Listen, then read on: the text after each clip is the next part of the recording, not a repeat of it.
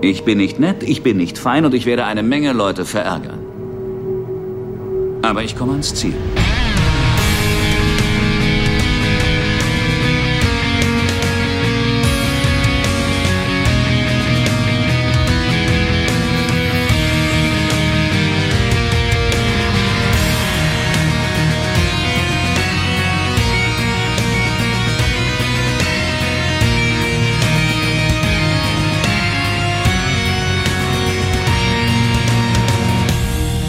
Große Vorrede sage ich Hallo und herzlich willkommen zum deutschen Crusade Podcast.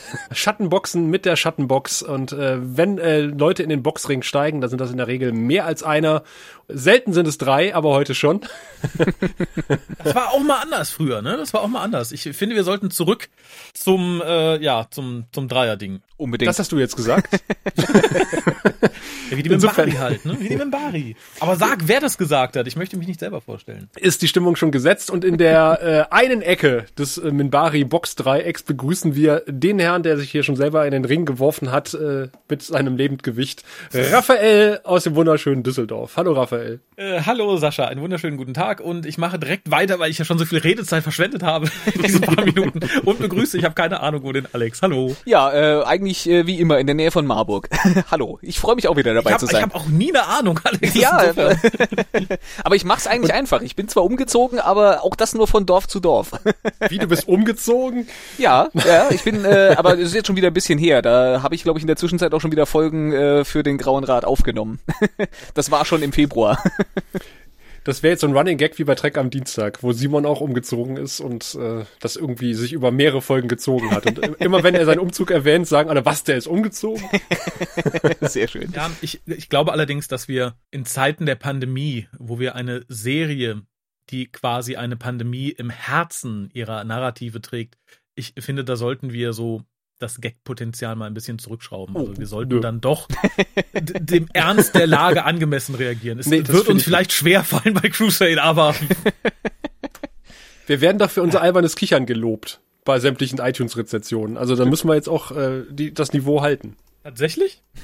Ja, ja, ich habe letztes Mal drauf geguckt. Also nicht, dass wir irgendwas auf iTunes-Reviews geben würden, das auch gar nicht mehr iTunes heißt, glaube ich, mittlerweile da gibt es äh, diverse Kritikpunkte, dass der eine immer so albern kichert. Und ich glaube, Alex, damit bist du gemeint. Oder Was? Ich? ich? Oder, das kann oder doch nicht sein. oder Tim. Ich kichere sehr ernsthaft, möchte ich hier mal herausstellen. Also es, es, äh, da kann es nicht um mich gegangen sein. Ja, wir haben aber nicht viel zu lachen, denn wir wollen Crusade besprechen. Und ich denke, bevor wir auf den Pilotfilm eingehen, äh, der ja eigentlich letztes Mal besprochen wurde, der Backdoor-Pilot für Crusade, nämlich Call to the Arms, was er noch auf Babylon 5 gespielt hat, wo auch das Schiff das titelgebende, also nicht das titelgebende, aber das äh, Haupthandlungsort seiende äh, Schiff eingeführt wurde. Mhm. Äh, wie komme ich aus diesem Satz jetzt wieder raus? wie hast du ihn denn Egal, angefangen? Ich weiß es nicht mehr. Bevor wir das tun, tun wir haben was? lassen sollen. Haben wir äh, gucken wir einfach mal ein bisschen auf die auf die Genesis äh, der Serie und vielleicht äh, besprechen auch mal, wer uns in dieser Serie alles entgegenguckt aus dem 24 Zoll Röhrenmonitor. Oder wie man das heutzutage guckt, ich weiß es nicht. Und wir haben im Vorfeld schon drüber gesprochen, äh, wir haben über die DVD-Sets gesprochen. Und im Gegensatz zu Babylon 5 ist es offensichtlich, zumindest bei mir und bei euch auch, das haben wir im Vorfeld abgesprochen, 4 zu 3 und nicht ja. äh, ein furchtbar aufgeplustertes oder zurechtgestutztes 16 zu 9. Dazu muss ich fairerweise sagen, ich habe ja jetzt auch die HD-Dinger von äh, Babylon 5 zumindest zum Teil mal gesehen. Hm, ich auch ich bin durchaus ein Freund von 16 zu 9, weil die sind ja nicht zurechtgeschnitten. Wir haben ja links und rechts mehr. Zurechtgeschnitten mhm. ist dafür nur die CGI. Die sieht dann scheiße aus. Das ist aber jetzt, wo die HD-Aufnahmen von Babylon 5 existieren, tatsächlich das einzige, wo Crusade optisch noch so ein ganz klein bisschen punkten kann. Weil das aber da halt nicht so Fuckstück aussieht. Aber äh, ansonsten, äh, nein. Da rettet es auch 4 zu 3 nicht mehr. Und äh, da habe ich mich eben, wollte ich die Frage schon in den Raum werfen, aber gesagt, dann starten wir vorher die Aufnahme, bevor wir das diskutieren, ob denn im Gegensatz zu Babylon 5 Crusade offensichtlich dann in 4 zu 3 gedreht wurde, weil da hat man sich ja bei Babylon 5 ein bisschen auf die Schulter geschlagen und hat gesagt, okay, wir haben das schon so vorbereitend gedreht, dass wir das auf 16 zu 9 ausstrahlen könnten, wenn wir denn die Effekte nicht in 4 zu 3 gemacht hätten wenn wir nicht doch so doof wären. Aber ja. äh, ich, gibt es da eine offizielle Antwort oder nicht, hätte ich zwei Mutmaßungen. Dann mutmaße mal. Ich habe nämlich keine Antwort. Ja, meine Mutmaßung ist nein. Aus zwei, ah, na, beziehungsweise nein oder ja, je nachdem, welche Mutmaßung ich jetzt an den Tag bringen möchte. Wenn sie es wirklich in 4 zu 3 gedreht haben, war das vermutlich äh, TNT zu schulden, die gesagt haben, na, pass mal auf, hier, das war zwar super, was ihr vorher gemacht habt, aber das brauchen wir nicht. Das ist Ne, so ähnlich wie Bill Gates mal gesagt hat, Computer brauchen nicht so viel Speicher und niemand braucht überhaupt Computer, haben die gesagt, niemand braucht äh, 16 zu 9, die Leute gucken nur durch ein Auge. Das wäre eigentlich, die andere wäre tatsächlich, dass man sich vielleicht für das Release in dieser Form nicht die Möglichkeit, äh, die, die, die, die Mühe gemacht hat und gesagt hat, ah, das können wir doch modern in 16 zu 9 raushauen, weil wir haben es damals auch so gedreht. Mhm. Und dann hat gesagt, nee, wir haben einfach die Sendebänder, die lassen wir eben durchnudeln, dann ist es 4 zu 3 und Punkt. Oder man hat aus Babylon 5 gelernt und gesagt, Moment, Moment, hat ihr die CGI gesehen wie die in 16? Nee, nee, nee, nee, nee, nee. Das machen wir schön 4 zu 3. Ich bin aber mit allen Antworten sehr zufrieden, weil es wird der Serie gerecht. Ich gucke parallel mal auf IMDb, aber ich finde hier keine Angaben, ob das in 16 zu 9 oder 4 zu 3 gedreht wurde. Eins hier steht Aspektratio 1,33 zu 1. Meine Fresse, was ist denn das jetzt wieder für eine...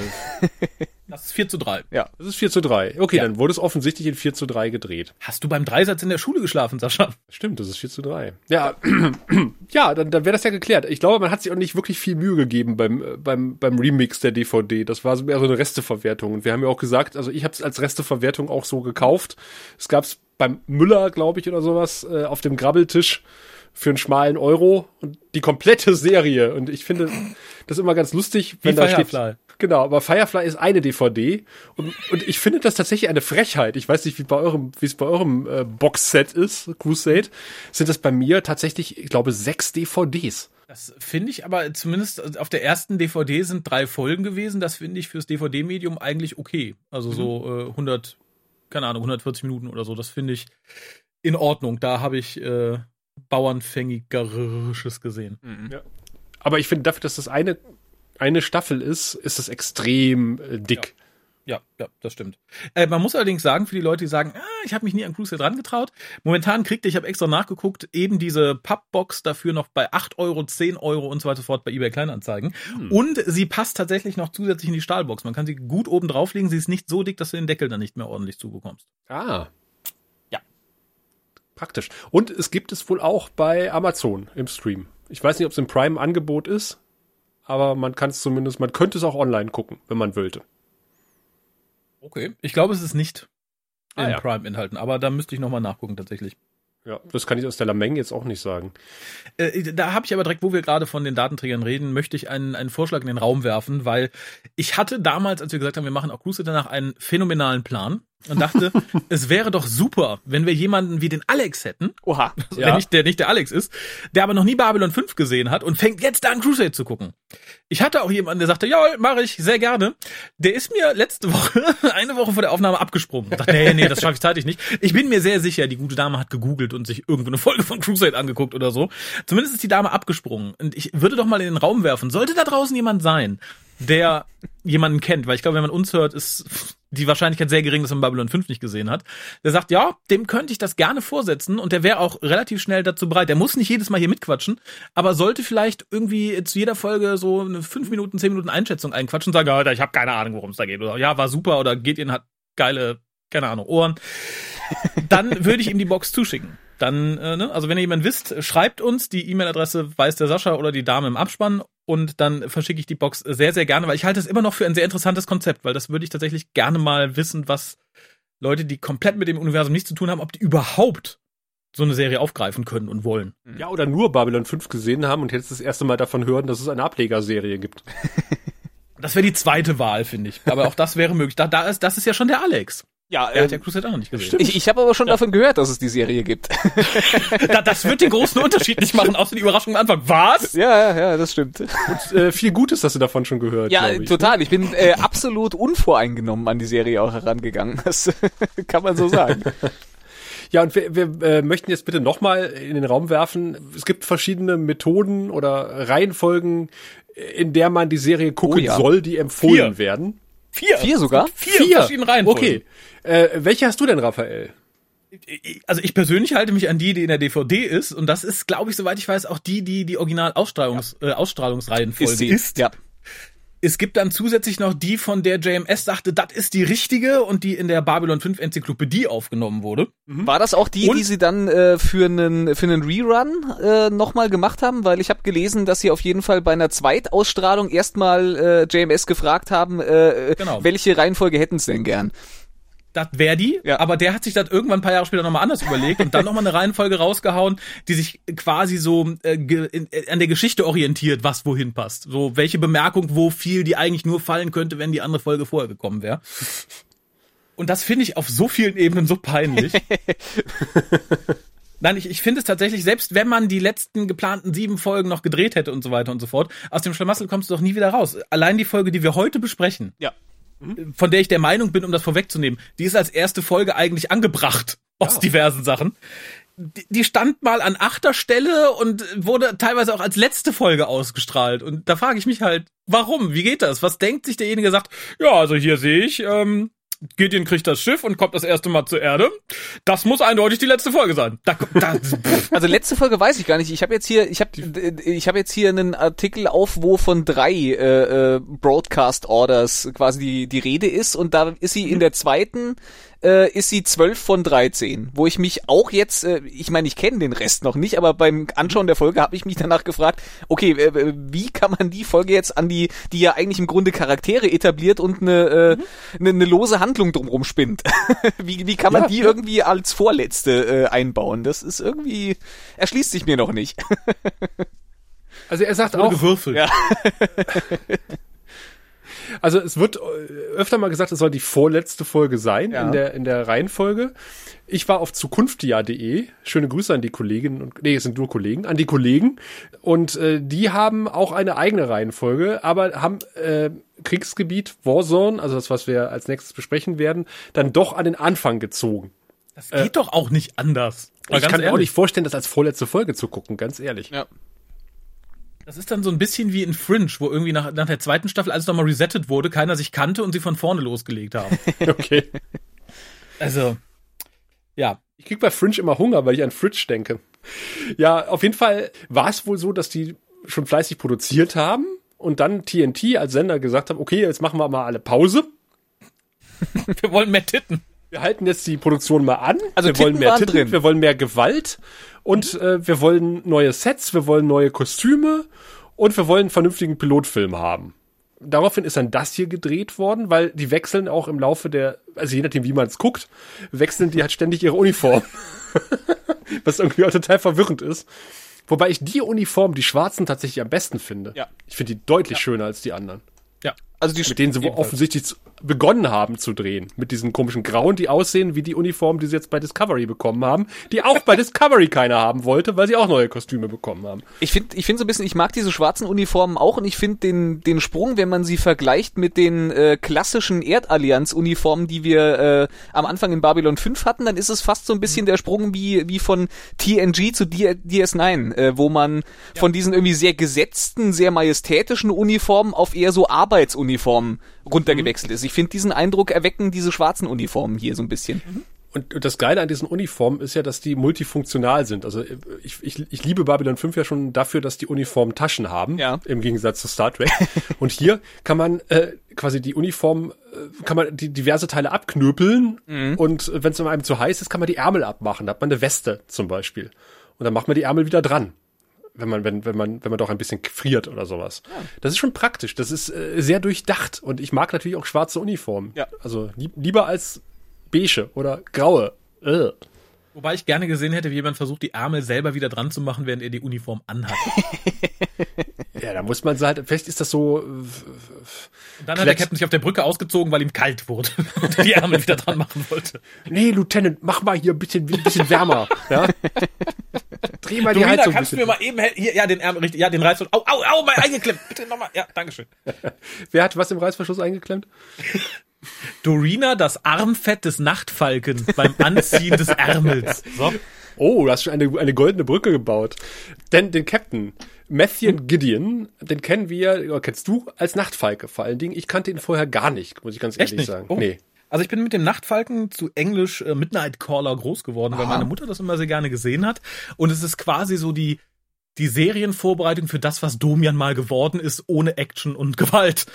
Denn beim äh, Nachtfalken geht es darum, dass ein ehemaliger Polizist, der seinen Kollegen über den Haufen geschossen hat, versehentlich äh, depressiv ist und dann von einer Radiodame äh, angehalten wird, doch eine äh, Mitternachts-Talksendung zu machen von 0 Uhr bis 3 Uhr und da rufen halt dann diverse Leute mit Problemen an, die er halt mit seinem auch kriminellen Kalkül, äh, also kriminalistischen Kalkül zu lösen vermag. Und das Ganze hat auch äh, etliche Staffeln angehalten. Ich habe leider nicht nachgeguckt, wie viele. Ich glaube, es bringt auf fast 70 Folgen und war tatsächlich eine sehr schöne Serie, die auch bis heute nicht auf DVD erschienen ist und glaube ich auch nicht nochmal wiederholt wird. Und das würde sich echt lohnen. Und darum mag ich Gary Cole sehr, sehr gerne und hatte mich ursprünglich sehr gefreut, ihn hier wiederzusehen. Aber wahrscheinlich gab es in der Serie keine 60 Kilo Hackfleisch in der Badewanne, oder? Nein, das, das, das ist äh, etwas, das kann sich nur die Realität ausdenken. Äh, ich glaube, das war spätestens der Punkt, wo Domian auch den Nachtfolgen bei weitem überholt hat. ähm, ich kenne Gary Cole vor allen Dingen aus Chuck. Habt ihr Chuck gesehen? Nee. Chuck? Nee. Ähm, Chuck ähm, ist deutlich nach Crusade rausgekommen, irgendwann ähm, Mitte des ersten Jahrzehnts äh, der 2000er obwohl so deutlich nach Crusade war es gar nicht, weil Crusade ja 99 gestartet ist, aber okay. Und es geht darum. Sieht aber nicht so aus. nee, das stimmt, das stimmt allerdings. Es geht um einen jungen Mann, der versehentlich sämtliches Wissen aller äh, Geheimagenturen der USA eingepflanzt bekommt in sein Gehirn über ein Video, was er geguckt hat.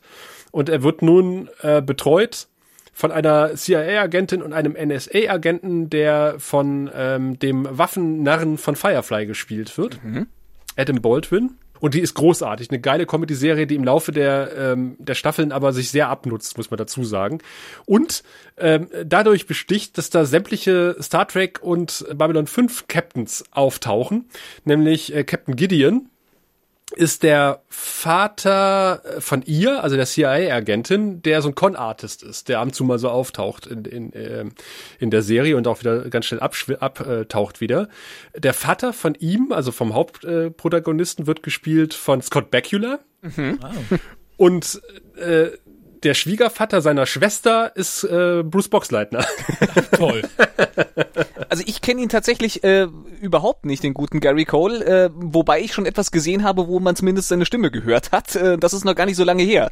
Denn er hat tatsächlich seine Stimme in einer Folge ähm, der neuen Star Trek animierten Serie Lower Decks äh, Leonardo da Vinci geliehen.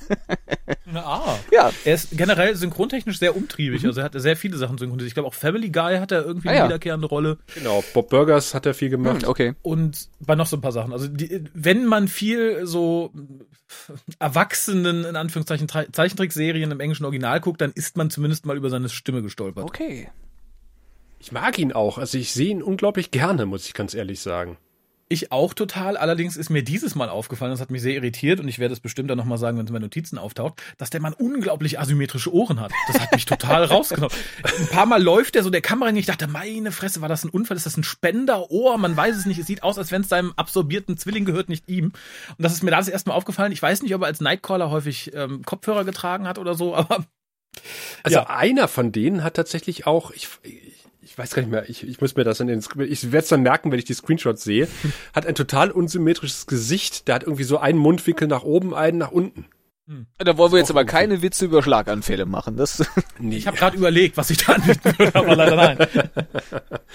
ähm, wollen, wir, wollen wir gleich die Rangfolge runtergehen? Sein erster Offizier ist äh, John Matheson.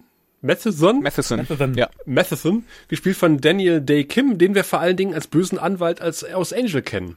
Von ja, vor allem du vielleicht. Da kannte ich ihn. äh, der kam mir tatsächlich unglaublich bekannt vor und ich bin über meine Recherche. Ja, daher nicht. Ich, ich weiß nicht. Äh, vielleicht doch. Doch, ich glaube, das, das kann es tatsächlich sein, woher mir das Gesicht bekannt vorkam. Ich habe nämlich, ich bin nur drauf gestoßen, dass er, ähm, äh, dass er irgendwie mal ein paar Folgen bei Enterprise mitgespielt hat. Nein, aber du kennst den aus Lost, da hat er lange eine Hauptrolle ich gespielt. du kennst ihn aus hab, 24 oder aus Hawaii 5.0. Habe ich alle drei nicht gesehen, insofern. ich musste sehr lachen über seinen Rollennamen bei 24, da spielt er einen Tom Baker. Ja, da bin ich auch drüber gestolpert vorhin. Aber tatsächlich sehe ich ihn fast so gern wie Gary Cole. Es ist so ein Gesicht, was immer wieder irgendwie in meiner, in meiner Fernsehguck wieder auftaucht. Und ich denke jetzt mal, ach toll, das ist doch, das ist doch der Asiate. neben dem, neben, neben dem kleinen Älteren mit Bart und wenig ja. Haaren, aber Zopf, der oft so in sowas wie Knight Rider irgendwen angreift. Und war jetzt nicht eine große Debatte gewesen, weil er jetzt noch endlich seine erste Hauptrolle bekommen hat, als erster Asiate, so mehr oder weniger? Aha. Was war es in Hawaii 5.0? War ich weiß es gar nicht. Nee, er, er, dreht ja momentan diverse Sachen. Er, er dreht ja die Hot Zone Anthrax und Pantheon. Wow. Ähm, kann sein, dass er da irgendwie jetzt die Hauptrolle hat. Ich meine, irgendwas äh, im Hinterkopf gehabt zu haben, dass das, das Twitter-Versum irgendwas ging in der Art. Die Ärztin haben wir ja schon äh, letztes Mal mitbekommen, da bei, bei Call to the Arms hat sie aber einen anderen Charakter gespielt, äh, die mhm. gute äh, Margian Holden die Sarah Chambers spielt. Äh, eine ziemlich charakterlose Frau, wenn ich das mal so sagen darf, glaube ich. Ja, aber, aber, aber charakterlos, ich meine, was hast du denn hier in diesem Quasi-Pilotfilm mehr als so ein paar Abziehbildchen an Charakteren? Ja, gut, also, das stimmt auch wieder. Da reiht sie sich sehr gut ein, finde ich. Wobei ich aber sagen muss... Sie reitet halt ein anderes Klischee. Ja, wobei ich aber sagen muss, sie war schon wirklich äh, nur ganz am Rande äh, repräsentiert. Also da, äh, ich, ich glaube, sie hat da echt am wenigsten äh, abbekommen in diesem, in diesem Pilot. Rein zeitlich? Äh, rein zeitlich und auch rein inhaltlich. Also ich, ich glaube, das sagst du aber auch nur, weil du schon den Vector-Pilot gesehen hast, weil so jemand wie Galen, der kriegt ja auch ja, nicht okay, viel. okay, ja, da hast du einen Punkt, ja, okay. Ja, aber er hinterlässt mehr Eindruck auf jeden Fall als Frau Chambers. Mit Sicherheit. Äh, ganz, ganz bestimmt. Ich fand auch, Miss Chambers hat tatsächlich im Backdoor-Pilot vorne als kleine Pilotin mehr Eindruck hinterlassen, weil man halt ahnt, dass sie wiederkommt, nur in einer anderen Rolle. Vielleicht hätte sie ja, sich ein paar Mal unsichtbar machen müssen, dann hätte sie auch mehr Eindruck hinterlassen. Das, äh, das, das zieht. ja, das stimmt. Sie haben parallel halt gecastet für Crusade und haben halt dann äh, festgestellt, ach komm, wir haben doch hier diese Pilotin gecastet, dann nehmen wir die. Und äh, ich muss ja ganz ehrlich sagen, äh, Dorina war ja auch im äh, in Call to the Arms schon, ne? Unsere Meisterdiebin. Oh, ja. Ja, äh, Carrie Dobro, hab auch mal nachgeguckt, pff, so richtig äh, wüsste jetzt auch nicht, was ich über sie sagen soll, äh, was sie vorher und nachher gedreht hat. Das war jetzt wirklich nicht äh, viel, was die Kann ich, glaube ich, fast hergibt. toppen, oder? also, weil, weil ich glaube, der, der gute Max Aylerson, also der gute Archäologe, mhm. ja. der hat danach auch nicht mehr viel auf die Beine gestellt, oder? Das stimmt. Erwähnenswertes, also. Wobei ich sagen muss, äh, er ist derjenige, der mir am ehesten in Erinnerung geblieben ist. Negativ oder positiv? Positiv. Ich, hab, ich fand, ihn, fand ihn großartig. Als, äh, ich fand seine Stimme toll. Ja, die Stimme toll. Aber auch da, sein, sein, sein hier beschriebener Charakter ist doch auch eher so das Abziehbild eines Grumpy Indiana Jones, oder? Hm, ja, ja, so ja. ein bisschen, ja. Er ist irgendwie auch als Arschloch gecastet, glaube ich. äh, was noch später rauskommen wird. Mhm. Hm? Ja, da fehlen nur noch zwei, ne? Dann äh, äh, der gute Peter Woodward äh, kommt tatsächlich aus Großbritannien, hat auch Schauspielereltern. Ich weiß nicht, ob die bei Doctor Who mitgespielt haben, aber er nicht. Seine Eltern unter Garantie irgendwann mal, wenn sie aus Großbritannien kommen. Aber auch er hat, zumindest wenn ich es richtig gesehen habe, danach nichts mehr gemacht, wo ich sage, boah, zumindest nicht, was schauspielerische Sachen angeht. Aber er ist ja wohl Kampfchoreograf, ne? Ach, okay. Und ich hoffe sehr, ich erinnere mich nicht mehr, ob er in der Serie noch äh, ab und zu mal kämpfen darf, weil das würde sich dann ja anbieten. Gerade so der Schwung der 90er auf 2000er, da haben wir doch sehr viele so pseudo-asiatische Zeitlupen-Kampfgeschehen. Wenn man das hier nicht unterbringt, dann ist das eine verpasste Chance von TNT. Er hat äh, sehr oft äh, Deutsche gespielt, offensichtlich. Hans Kurtmeier unter anderem. Und äh, der hat seinen ersten Credit von 1968. Der scheint also irgendwie gar nicht mal so jung gewesen zu sein. Weil die Eltern haben ihn schon sehr früh bei Fernsehstudios abgegeben. Ja, das mag auch sein. Nee, er ist 56 geboren ja. tatsächlich. Ja gut, dann war er äh, zwölf, um Raphael zu zitieren. Zwölf, als er seine erste Rolle hatte. Kann man machen. Ja. Muss man aber nicht. Tut nicht viel gut. Schaut euch Macaulay Culkin an. Ja, das ja, stimmt. Ja. Oder auch lieber nicht. Obwohl, der ist mittlerweile eine coole Sau geworden. Und dann tatsächlich, was mich total verwundert hat, hm? Äh, dass eine gewisse Tracy Scoggins eine Captain Elizabeth Lockley spielt, das sagt mir gar nichts. Wo hat diese Dame noch mitgespielt? Und dieser Charakter, ich. Puh, keine Ahnung. Das Aber, hat mich wirklich irritiert. Ja. Also, sie, sie taucht ein paar Mal auf, es tauchen ein paar, paar Leute auf, so, sie ist quasi die Verbindungsoffizierin dann zu Babylon 5 im mhm. Laufe der Serie. Äh, Richard Biggs taucht auf, äh, mhm. der gute ähm, Herr Wells, äh, Mr. Wells taucht nochmal auf irgendwie so Maggie Egan, die ISN-Reporterin, taucht nochmal auf. Ja, und das war es im Grunde auch schon. Die also ist ja, glaube ich, sogar in dieser Folge zu sehen, oder? Ja. ja. das kann sein. Ziemlich am Anfang haben wir einen äh, ISN-News-Report. Äh, da ist sie. Und ich möchte eure Aufmerksamkeit noch auf einen weiteren Schauspieler äh, richten, der in dieser Folge mitgespielt hat, in der ersten oder achten Folge, wie man es liest, nämlich Otto Stürke. ja, der Name ist mir auch gerade in der Liste aufgefallen. Als Ensign.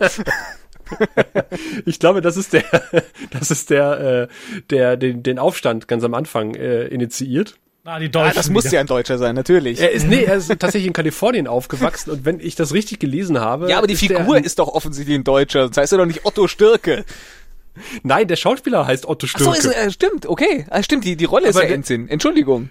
Der ist in Kalifornien geboren und äh, wenn ich das richtig gelesen habe, ich hoffe, das ist der gleiche, aber nach meinen Recherchen ist es tatsächlich der gleiche, ähm, ist er vor allen Dingen sehr Maler hm. und äh, verkauft, verkauft viele Bilder und macht auch viel für Film. Ja, ist besser, äh, als würde er Gebrauchwagen verkaufen, ne? Ja, ja, auf jeden Fall. Definitiv. Aber er hat offensichtlich sehr grausame Eltern. Otto Stürke. Ich glaube, die sind in den 40ern ausgewandert nach Kalifornien. Mhm. Mhm. Glaube auch. Nicht so ganz freiwillig vermutlich. ja. Ähm, Crusade. Ähm. Genau. Ja. Spielt auf der, auf der Excalibur. Also eins der Schiffe, das wir äh, schon gesehen haben, eins von beiden und äh, davon ist ja nur noch eins übrig geblieben. Um, ähm, und es gab, äh, es gibt ja ein, ein, Special auf der letzten DVD, ich weiß nicht, ob ihr euch das angeguckt hat, über äh, das Design mhm. der, der, der Excalibur und das ist ja quasi ein Joint Venture, ähnlich wie Babylon 5, aber noch mehr wie Babylon 5 aus Minbari und Erdtechnologie. Mhm. Und dann hat mhm. man sich relativ schnell davon verabschiedet, ein rotierendes Segment ins Schiff einzubauen, weil man gesagt hat, okay, das braucht man ja nicht mehr, weil die Minbari haben künstliche Schwerkraft. Und dann war das zwischenzeitlich sehr fischig, was man sich da ausgesagt, ausgeguckt hat. Und dann ist man äh, irgendwann auf dieses, auf, auf den Dreiklang gekommen, also oben eine Flosse, rechts, links eine Flosse, mhm. hatte unten noch eine Flosse. Und äh, von der hat man sich dann auch relativ verabschiedet und JMS hat gesagt, naja, dreh die Flossen mal rum. Und dann ist das Design am Ende rausgekommen. Und ich finde es ehrlich gesagt äh, nicht besonders hübsch, das Schiff. Ich weiß nicht, wie es euch geht. Nee, definitiv nicht. Oh, es ging okay. eigentlich. Ich fand es gar nicht so schlecht ich finde es halt wieder so ein bisschen abgedroschen. Also mhm. nach dem, was wir in Babylon 5 vorher gesehen ja. haben, da hatten wir halt die Rassen mit ihren eigenen Schiffen, die auch funktional irgendwie immer dem angepasst haben, werden halt die Erdschiffe, die immer in den, das rotierende Ding hatten, dass sie die Schwerkraft simulierten oder sie hatten keine Schwerkraft. Hier sagt man, wir brauchen irgendwas wie die Enterprise. Mhm. Punkt. Langer Steg. Ich finde halt, das haben wir auch im Backdoor Pilot schon gesagt, dass man sich hier optisch sowohl an den Raumschiffen als auch in der Art, wie die gefilmt werden, sehr dem Science-Fiction-Serien Mainstream anpasst. Also sowas wie Star Trek. Wir haben viel Fliegen in einer Ebene, Kämpfen in einer Ebene ja. und da passt dieses Schiff ja. sehr gut rein. Es ist halt so ein, ein Ebenenraumschiff da kommt nachher noch eine ziemlich eintönige Raumschlacht, wo ich auch dachte so, oh toll, die Excalibur hängt da blöd rum. und es sieht scheiße aus. Also ich finde die total, ich finde die wirklich irgendwie generisch. Mhm. Und ja, also ich würde sie mir jetzt nicht als Modell irgendwie ins Zimmer hängen, ganz ehrlich. Babylon 5 finde ich unglaublich schön. Also ich finde, sie hatten relativ starke Ähnlichkeit irgendwie auch auch mit diesem äh, mit diesen drei Flügeln irgendwie mit so einem klingonischen Bird of Prey. Auch vorne mit mhm. dieser komischen langgezogenen Kapsel, die da so als Kopf quasi vorne dran sitzt. Ich finde, äh, das geht so ein bisschen designtechnisch in die Richtung. Aber ich fand sie jetzt nicht verkehrt. Aber ihr habt schon recht, äh, sie wirkt natürlich auf jeden Fall relativ generisch, ja. Ich finde halt so ein Design auch relativ unsinnig, weil warum sollst du so einen langen, langen, doofen Steg haben, der ja. viel Treffer bietet, viel Chancen, das Ding einfach mal in zwei zu schießen, mhm. vermutlich nicht viel Stauraum für irgendwelche Räume. Du, du hast ja da keinen Luftwiderstand, die muss ja nicht stromlinienförmig sein. Ja, das, das ist, ist ja halt, Du kannst ja. da eigentlich einen fetten Block hinsetzen und sagen, so, das ist die Excalibur, sieht aus wie ein Kackwürfel, aber fliegt genauso gut. Ja. Und das wäre halt sinnvoller von der Raumaufteilung her. Hier sieht man später natürlich auch noch, wie sie dann da mit einem Zug durchgondeln müssen. Äh, weil man natürlich irgendwie den Steg lang, entlang fahren muss. Wenn du das irgendwie etwas kompakter gebaut hättest und nicht so lang gezogen, dann hättest du da vielleicht auch einen Fahrstuhl getan. Ich glaube, die Wunderwaffe braucht so viel Platz. Hm. Zumindest brauchst du viel Zeit. Ja. Ne? Auch hier haben wir ja wieder. So, Minute Pause, Kaffee, jeder. ja, das Sendet schon das Signal aus, dass die anderen nicht mehr schießen sollen. Dankeschön. Es ist unglaublich. Da musst du aber vorher den Kaffee auch schon gekocht haben. Wenn du das vergessen hast, dann hast du ja auch keinen Strom mehr, um die Maschine noch anzustellen.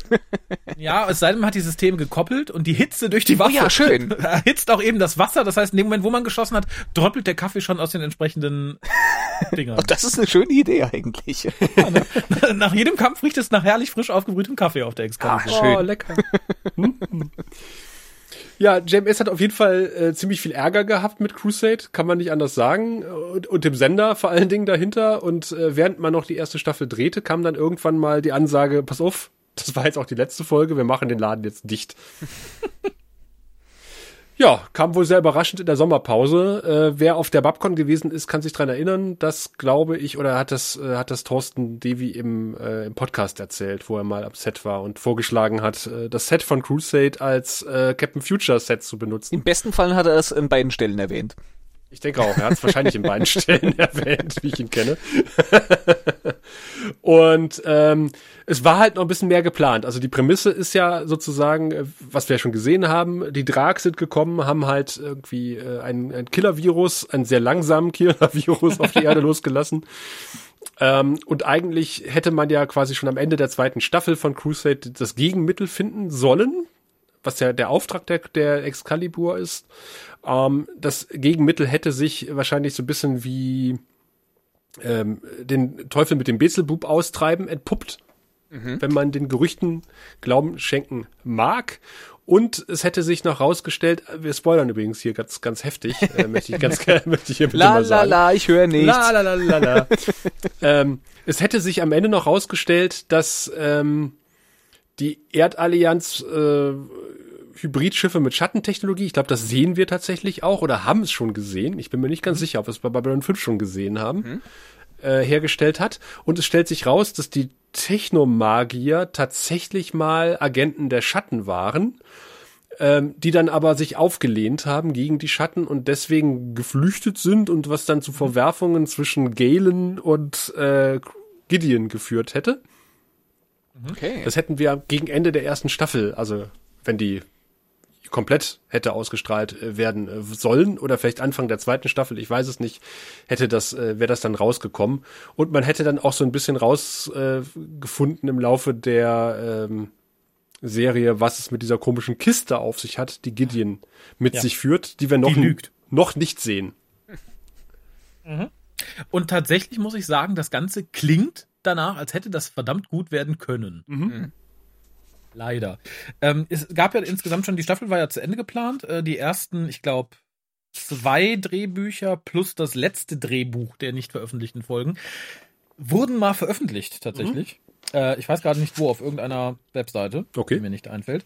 Ähm, ja, genau, das war ähm, The End Ends of Earth, uh, Value Judgment und uh, End of the Line, welches dann das der der der Cliffhanger führende ähm, letzte Folge der Staffel gewesen wäre. Mhm. Sollte irgendjemand, das damals, ah, ich hab's auf Bookface 2001 sind die da veröffentlicht worden, mal abgegriffen haben und das noch äh, zu Hause bei sich auf irgendeinem Ordner rumfliegen haben. Das würde mich sehr interessieren. Also gerade die letzte Folge, also End of the Line, würde ich sehr gerne lesen, das Skript. Wie gesagt, die sind äh, komplett äh, geschrieben gewesen und komplett veröffentlicht worden.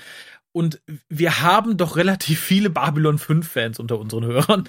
Vielleicht hat der ein oder andere das damals schon mitgenommen und es fliegt bei ihm noch rum. Es würde mich sehr freuen, wenn uns das irgendwie zumailen könnte. Ich höre in Essen schon die Google-Suchmaschine laufen.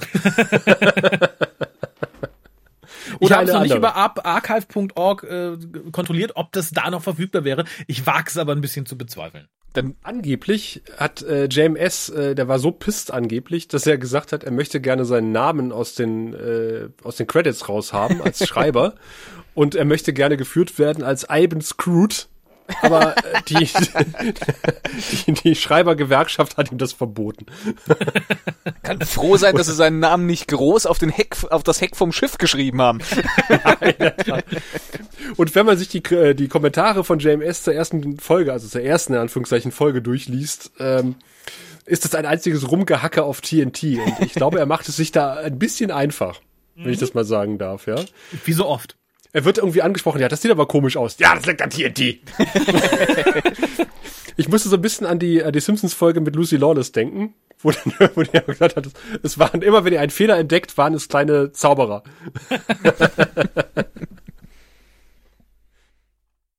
Ach ja. Äh, wollen wir denn in die erste Folge einsteigen? Du meinst in Warzone alias Kriegsgebiete?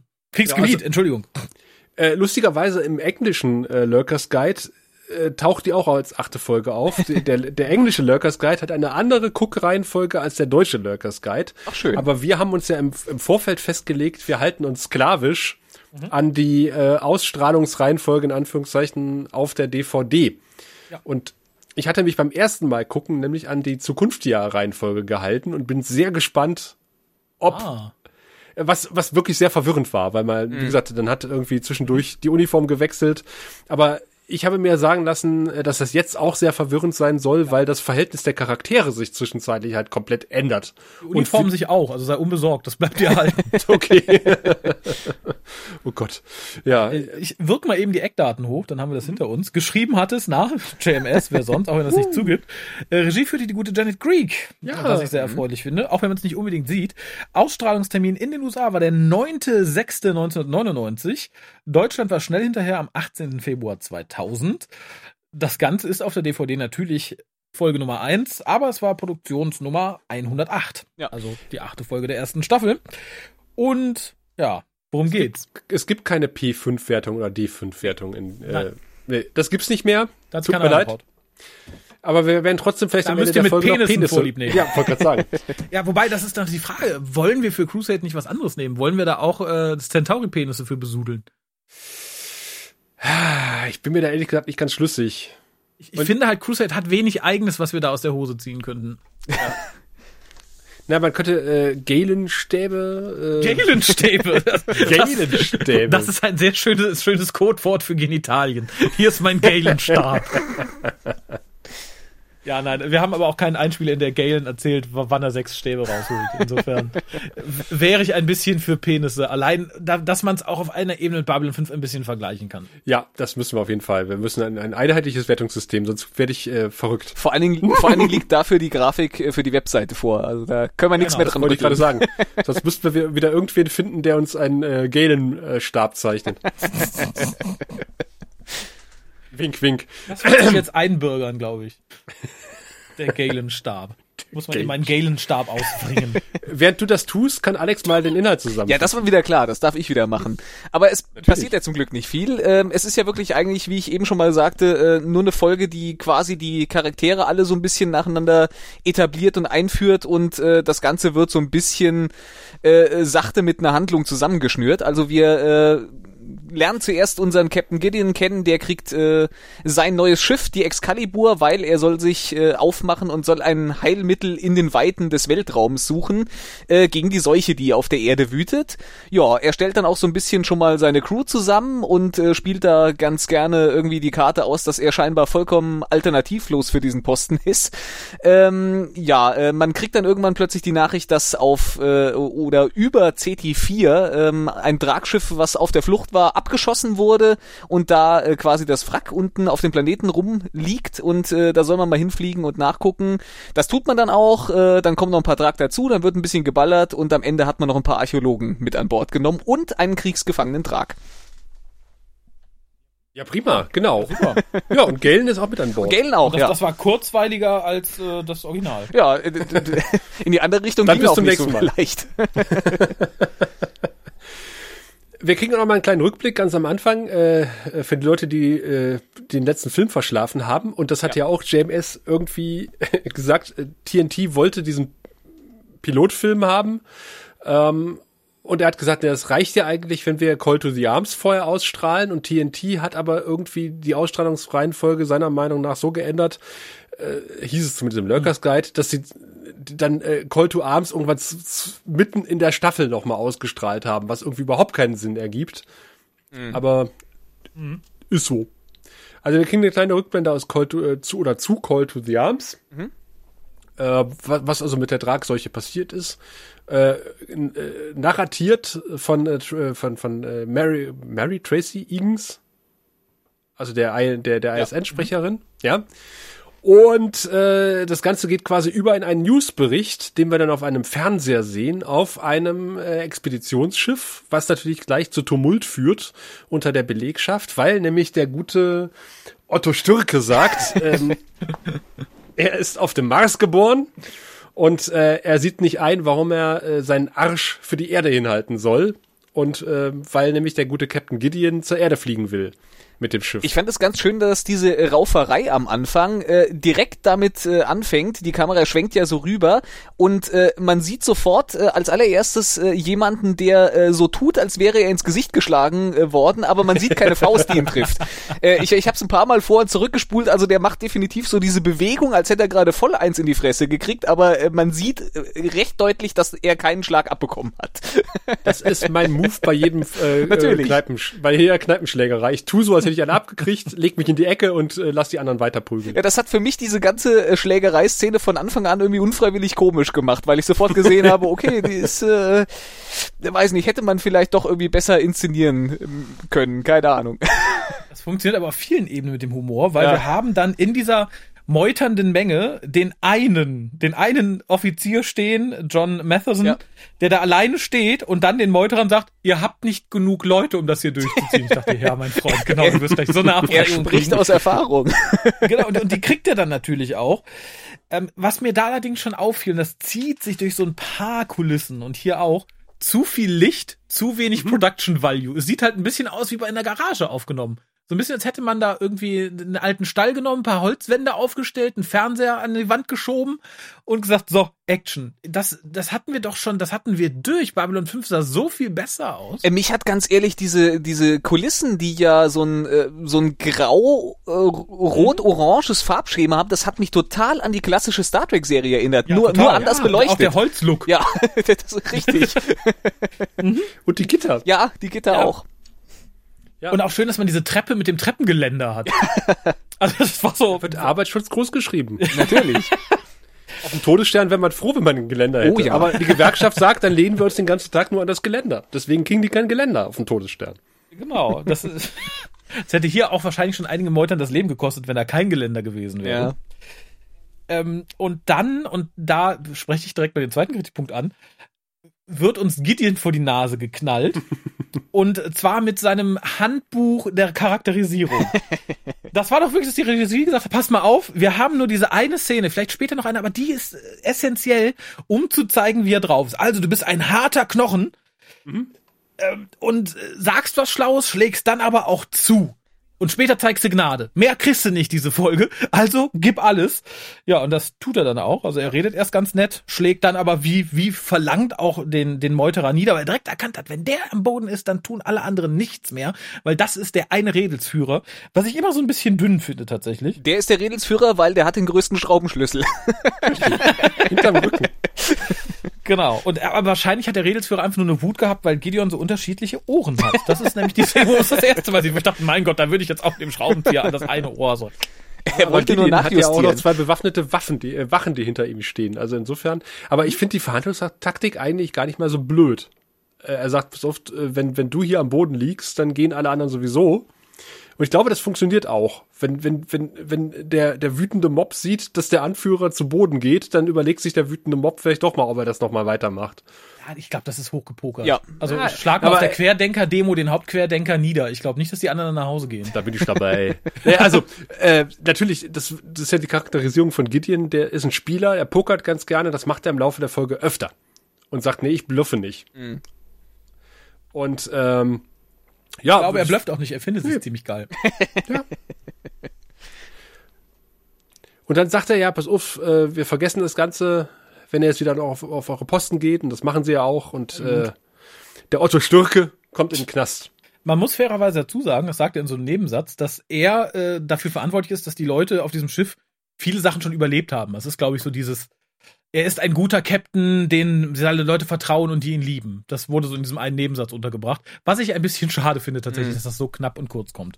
Ich finde es aber sehr schön, dass sie so quasi sämtliche Uniformen, die sie noch gefunden haben, von Babylon 5 hier recycelt haben.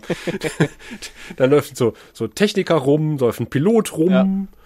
Ja. der eine hat noch eine alte äh, Earth Earthforce Uniform, der andere hat schon die geile äh, Softshell-Weste an. Wir waren halt lang unterwegs. Wo, wobei aber die beiden, äh, die beiden bewaffneten Soldaten, äh, die hinter ihm äh, gestanden haben, die sehen eher aus, als wären sie äh, bei Stargate SG1 äh, rausgekommen, weil die haben so diese, diese grün-schwarzen äh, Kampf-Army-Ausrüstung irgendwie an. Haben die da schon den Helm? Die haben Weil da auch schon Helm an, der- ja. Der, der, der sieht so ein bisschen aus wie Ta Starship Troopers für, für günstig eingekauft. Ja, ja, ja, genau.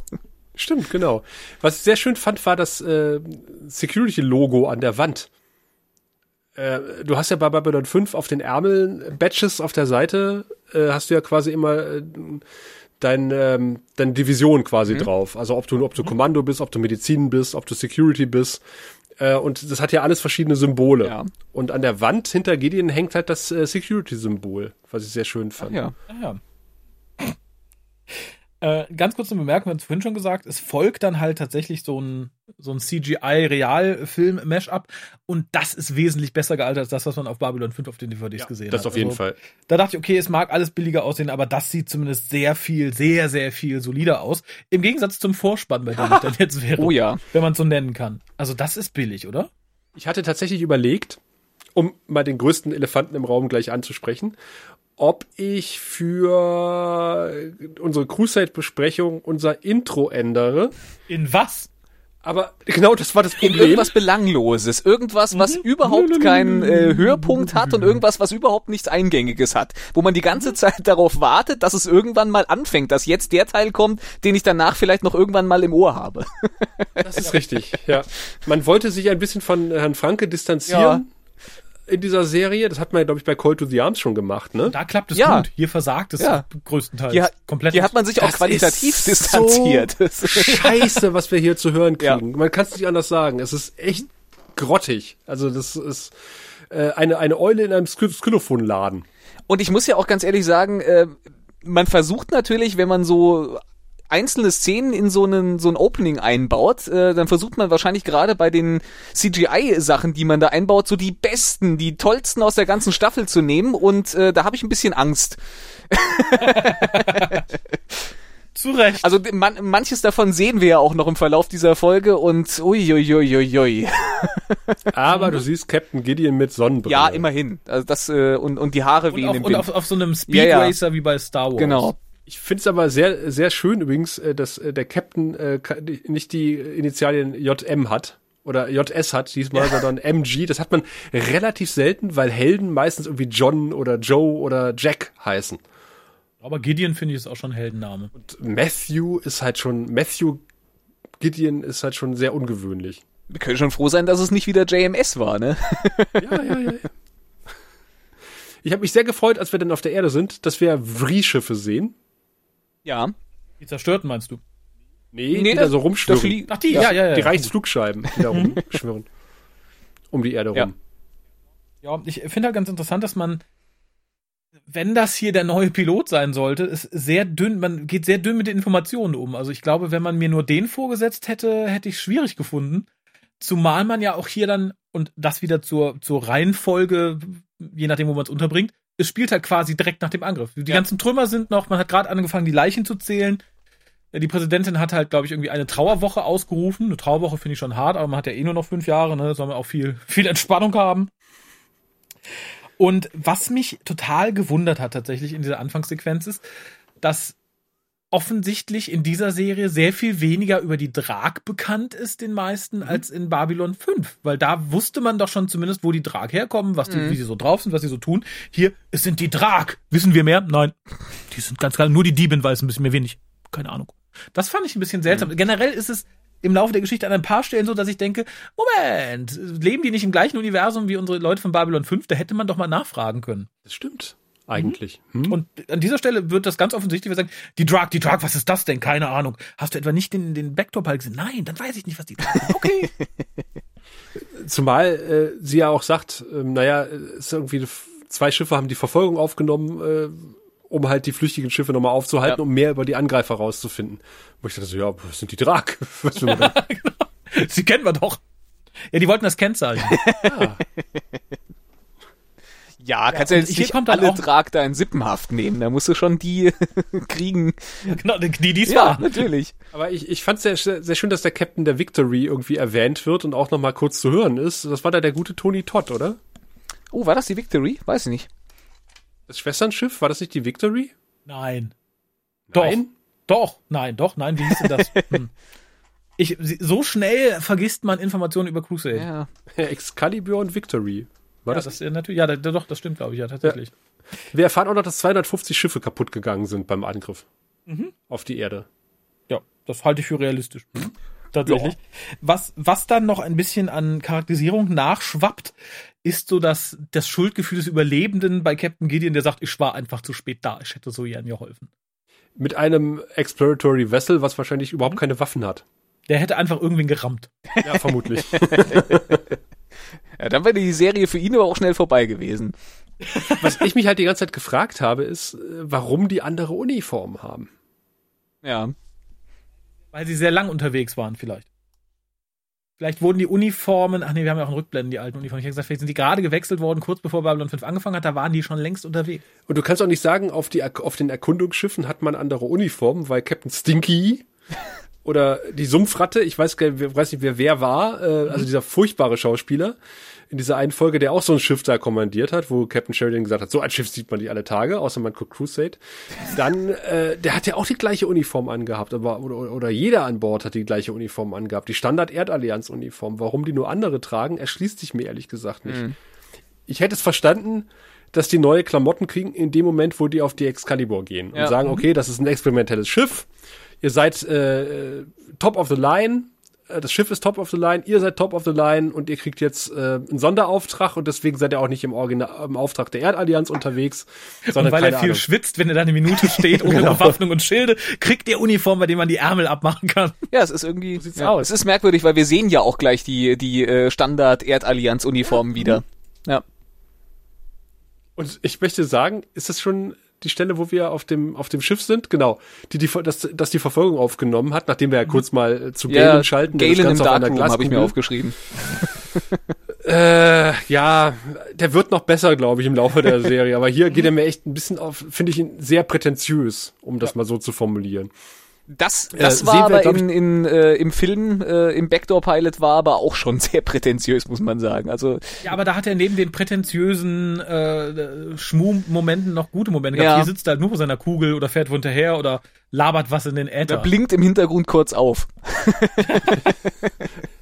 das stimmt. Also wir erfahren ja noch zwischenzeitlich, äh, dass äh, der Vater von Otto Stürke ja, ja vom äh, ein hohes Tier auf dem Mars ist und äh, dass es deshalb Ärger geben könnte. Mhm. Mhm. Und äh, sie werden ja prompt zum Maris gerufen und alle denken, aha, okay, scheiße, jetzt gibt's Ärger, weil wir äh, das Papasöhnchen verärgert haben, mhm. weil ich ja, ihm eins auf die Nuss gegeben habe. Ähm, den, die, die, die abgesetzte Sonde vom Verfolgungsschiff. Ja. Nee, das kommt ja noch, kommt ja danach. Nee. Also nicht, nicht laut meiner Notizen. Äh, äh, doch, dann sind wir also die, die, die Order zum Mars hin, die kommt vorher und dann äh, die Ankunft auf dem Mars ah, ja. kommt danach. Dann kommt ja, Galen genau. und dann sind wir bei dem verfolgenden ja. Schiff mit der äh, Dame, die frisch von der Schauspielschule ist oder die nie eine Schauspielschule von innen gesehen hat. Ich bin mir nicht ganz sicher. Die erste Offizierin, mhm. die wirklich keine Ahnung hat, was sie da spielen soll, glaube ich, oder? Aber leider, um das zu sagen, das ist ja in einigen Schauspielern so. also, also ein paar Ecken innerhalb dieser 45 Minuten dachte ich so, da hat man aber auch die B-Riege aus der Schauspielschule gefegt, oder? Das war entweder spielst du da mit oder du wirst entlassen. Ja, irgendwie schon. Und die äh, Dame gehört eindeutig, die war Redelsführerin derer, die irgendwie nicht gelernt haben. Also irgendwie kämpft man ja gegen irgendwie dieses Tragschiff und man sieht schon nicht gut aus. Also optisch ja. und inhaltlich. Mhm. Was aber irgendwie auch nur über den Dialog vermittelt wird, weil es wird mir durch die CGI-Szenen nicht wirklich so gut dargestellt, wie ich das von Babylon 5 gewohnt bin, ehrlich gesagt. Ja. Innen ging's wieder, fand ich. Ja, da raucht und dampft halt alles und mhm. äh, man, man sieht auch diverse Trümmerteile runterhängen. Und er sagt, okay, ich hoffe, wir, wir schicken eine Sonne los und ich hoffe, dass die, die uns nachkommen, da weitermachen, wo wir aufgehört haben. Und, und, und die erste Offizierin so, hm. ja, mehr macht sie nicht. Hm. Ja. ist das so. Okay. Machst du nix. Die dachte sich wahrscheinlich so eine triatage Rede, warum fliegen wir nicht einfach weg? also ich fand's ganz, ganz, ganz furchtbar, schauspielerisch, diese Szene. Ja, dann schickt man diese Sonde los und dann dachte ich nämlich eigentlich, dass die Sonde auf dem Planeten abstürzt, aber ja, es scheint ein Schiff der Drag gewesen zu sein. Ja, ist es ja. auch. Aber äh, äh nochmal zu dieser Sonde, ähm, dass man eine Notrufsonde absetzt, das haben wir ja auch irgendwie in Babylon 5 noch nie gehört, oder? Das ist jetzt einfach nur, weil es später in der Handlung gebraucht wird. Oder gab es schon mal irgendwie was, dass ein Schiff eine Notrufsonde abgesetzt hat? Also ich nehme es hin, ja, aber immer direkt Notrufe abgesetzt. Ja, eben. Fand ich auch ein bisschen seltsam, also warum das notwendig war. Also für die Handlung ja, ja aber so für uns, glaube ich, der hätte auch sagen können, wir haben unsere Position durchgegeben und sterben jetzt. Tschüss. Ja. aber dann hätten halt die Archäologen nicht so viel zu tun Richtig. gehabt. Und da muss ich sagen, ich lobe ja äh, tatsächlich in Anführungszeichen diese Serie dafür, dass die Integration von CGI in den, das normale Film ganz gut verläuft. Was man aber offensichtlich nicht hinbekommen hat, ist den CGI-Leuten mal ein Bild vom Set zu zeigen, was wir gedreht oh, ja. haben. Denn ich finde es so übel, wenn du dir den Mount Rushmore auf City Alpha äh, 4 anguckst mhm. und äh, dann das, was sie in den CGI draus gemacht haben. Ich finde, da ist so eine breite Lücke zwischen. Ja. Ganz furchtbar, zumal das Set halt auch wieder dann auf eine andere Art preiswert aussieht als die CGI. Das tat mir wirklich weh. Ich fand ja. das Set jetzt gar nicht so schlimm. Ich fand das Set eigentlich relativ in Ordnung, aber ja, diesen Bruch ja, zwischen beiden, der, der mhm. ist so unfassbar. Beleuchtung, Farbe, ja. Stoff, alles. So, Beleuchtung ähm, ist auch inhaltlich der nächste Punkt. Wenn ich Archäologe wäre und würde da an irgendwas rumklöppeln, dann würde ich mir vielleicht eine Lampe aufstellen, aber äh, naja, es ist vielleicht cooler, wenn du selber mit deinem Kopf Schatten dahin wirfst, wo du gerade am Arbeiten bist. Ich bin ja kein Archäologe, ja, vielleicht, vielleicht macht da. man das so. Ich war ja Nutze abgelenkt. jetzt den Schatten meines Kopfes als Markierung, wo ich hinschlage. genau. Also ich war durch zwei Dinge abgelenkt. Also zum einen rief ich ganz laut äh, dem Fernseher entgegen, das hier ist CT Alpha 4. ja, sehr richtig, sehr richtig. Und zum anderen äh, war ich von diesem äh, CGI-Penis abgelenkt. ich möchte aber einhaken. Ich glaube, war das nicht CT Alpha äh, 5 und 6? ja, ja. Sei mal nicht so klein. Denn vor dem eigentlichen Felsen ist noch mal so ein kleiner Felsen. Der eine Eichel äh, oben drauf hat. Das ist sowas von Phallus-mäßig. Wir wollen mehr Sex. Gib das mal in die CGI-Abteilung weiter. und, und dann kommt ja das schärfste, also die schärfste Exposition, Exposition, die ich äh, lange Zeit gehört habe, weil äh, der gute Max sagt ja so, ja, das ist das Leben als Archäologe. Man weiß nie, was man findet als Archäologe. Wie ich einer bin. finde ich doch diesen Tempel als Archäologe.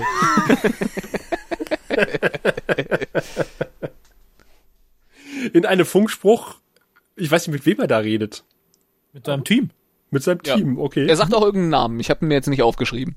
Aber er redet. Ich dachte, er sagt Max, aber er ist ja selber Max. Ich führe doch Selbstgespräche. ja, es kann auch sein. kann doch mehr als einen Max geben. Max Powers. Und ich musste sehr an äh, das Aufnahmegerät äh, von, von Captain Kirk denken, was er auf diesem Gorn-Planeten bekommen hat. ja, wo er gedacht hat, er macht Aufzeichnungen für sich selbst und nicht verstanden hat, dass das ein Gerät war, um mit dem Gorn zu kommunizieren. Schön blöd. Werde jetzt den Gorn umbringen. ja. Äh, ja, generell, ich fand alles von dem Absturz bis ja, bis wir da wieder weg sind, das war halt ein großes Klischee, ne? Mhm. Absturz, Archäologe, Draufgänger, das setzt sich bei ihm noch weiter fort später, weil er dann noch so ein paar Allgemeinplätze raushaut, was an ihm denn so cool ist. Ich fand dann allerdings den Sprung zum Mars ganz schön, ja. wo man jetzt natürlich sein muss, und das wird, glaube ich, so ausdrücklich nicht gesagt, und das finde ich etwas schade. Aber es erschließt dich, die Erde ist ja dicht. Und ja. natürlich müssen jetzt alle, die was zu sagen haben, sich erstmal auf dem Mars versammeln, was anderes haben wir ja nicht. Ja, aber der Mond ist nicht ist besiedelt, oder? Ist der Mond besiedelt? Uh, das ist eine gute Frage. Aber die Erde muss ja diverse Kolonien mhm. haben. Das haben wir ja schon mitbekommen. Mhm. Ja, aber in der Nähe halt nicht. Ja, mhm. in der Tat. Und Jupiter ist eher ungeeignet als. heißt. Ähm, und schön finde ich dann, dass uns nochmal wieder in einem, in einem Nachrichtenzusammenschnitt gezeigt wird, was auf der Erde jetzt los ist. Und da muss ich sagen, sind die Querdenker schneller und aggressiver als hier. Das ging sehr schnell. Wir haben eine Seuche, in fünf Jahren werden wir alle krank. Ja, Aufstand! Das fand ich. Ähm ja, aber ganz ehrlich, dieses, dieses Stock-Footage aus dem 20. Jahrhundert, das hat mich so dermaßen rausgerissen. Mhm. Das, was wir da sehen. Mhm. Von mir aus hätten sie, Alles von mir aus hätten sie irgendwie einen ISN-Reporter zeigen sollen, aber irgendwie keine Ahnung, die, die, äh, das, das hat mich so rausgerissen. Das war ja so offensichtlich zeitgenössische äh, Realaufnahmen. Mhm. Ja, und vor allem dafür, dass die schon vergessen haben, was mit dem Drug auf sich hat, ja. hat sich das auf der Erde sehr schnell rumgesprochen, wie lang man noch hat und warum und was abgeht. Äh, nee, also da ist unsere Regierung ja besser im Vertuschen des Bill Gates im Virus. Aber äh, frag mal JMS, was er zu dieser Szene sagt. TNT wollte TNT. Das wollte TNT, dieses Archivmaterial. Ich wollte es nicht. Weil das ist wirklich so albern, ja. dass man da irgendwie aus den 90er Jahren Archivmaterial reinschneidet. Äh, dass ich fast äh, vergessen hätte, den Hemdkragen von dem Senator zu bewundern, den ich großartig finde. Es wäre aber eine schöne Plotwendung, wenn sich dann Ende der vierten Staffel rausgestellt hat, dass die einfach nur Gideon verarscht haben, indem sie ihm altes Archivmaterial gezeigt hätten, auf der Erde eigentlich alles ganz friedlich ist. Also da steht ja der, der grauhaarige Senator, der aussieht wie der Chef des galaktischen Geheimdienstes bei, äh, bei Raumpatrouille so ein bisschen. Mhm. Der grauhaarige und da gibt's noch den etwas Jungschen, der sagt, ich glaube nicht, dass äh, Gideon der richtige Mann ist, den will ich gar nicht haben. Der diesen, diesen Dreiteiler-Anzug da anhat und der gefällt mir unglaublich gut mit der Weste und diesem absolut äh, geil geschnittenen Hemdkragen. Mhm. Das, das, äh, ein sehr elegant gekleideter junger Mann. Mars schick. Ja. ja. Das trägt man so auf dem Mars. Ich finde das aber immer ganz, ganz nett. Äh, das sind so kleine Details, um einen Anzug zwar immer noch wie ein Anzug aussehen zu lassen, aber dem irgendwie was, äh, ja, was anderes zu geben, dass man sagen kann, okay, das ist jetzt kein Anzug von der Stange eben von, äh, aus dem Jahre 2000. Ich ja. fühlte mich da auch sofort insofern heimisch, weil ich auch äh, tatsächlich Garibaldi ja. in so einem Büro mit so einem Anzug hätte sehen ich fand, können. Ich fand die ganze Kulisse, die wirkte sehr äh, maßig, so wie wir den Mars bisher ja. in Babylon 5 kennengelernt haben. Das war stimmig in sich. Äh, was ich dann weniger äh, gemocht habe, auch JMS, wenn man seinen Kommentaren Glauben schenken mag, ist dann diese gewaltige Expositionsszene, die wir dann äh, sehen. Meinst du diese kurze Zusammenfassung? Mhm. Er muss die, die, die, die, die Cure finden, er ist das, der richtige Mann und er hat das richtige Schiff. Denn äh, unter Umständen sind wir alle auf der Erde tot, wie hier auf dem Mars, aber da wissen wir nicht, ob der Mars gelebt hat. Weiter geht's. Ja, und vor allen Dingen äh, dann noch irgendwie dieser Nebensatz, vielleicht findet man ja die, die, äh, die Heilung für diese Seuche in einer alten, verlassenen Stadt vergraben unter Sand. Wo kam das denn her? Aus. Ja. Keine Ahnung. Das war die Rechtfertigung, warum sie einen Archäologen Ja, ja tatsächlich. Ich, ich habe auch äh, mich gefragt, ob das jetzt irgendwie äh, eine, eine Brücke sein soll zu dem Archäologen, den wir eben gerade noch gesehen haben, weil das irgendwie so äh, oddly specific, wie man im Englischen sagen würde. Ja, ich habe noch eine ganz andere Frage. Mhm. Die, die, die, die stellte ich mir hier. Ich habe sie mir bei Call to Arms noch nicht gestellt, weil das da noch nicht so, so, so, so aktuell wurde. Nehmen wir mal an, bei euch zu Hause bricht ein Virus mhm. aus. Und Kann ich mir gar nicht vorstellen. ja, und ihr wisst halt nicht, wo ist ein Arzt, wo ist die Heilung. Und sieben eurer Familienmitglieder sind noch draußen. Drei davon müssen vielleicht das Haus neu streichen, aber schickt ihr dann nur den einen mit dem Mercedes los oder auch nochmal die anderen?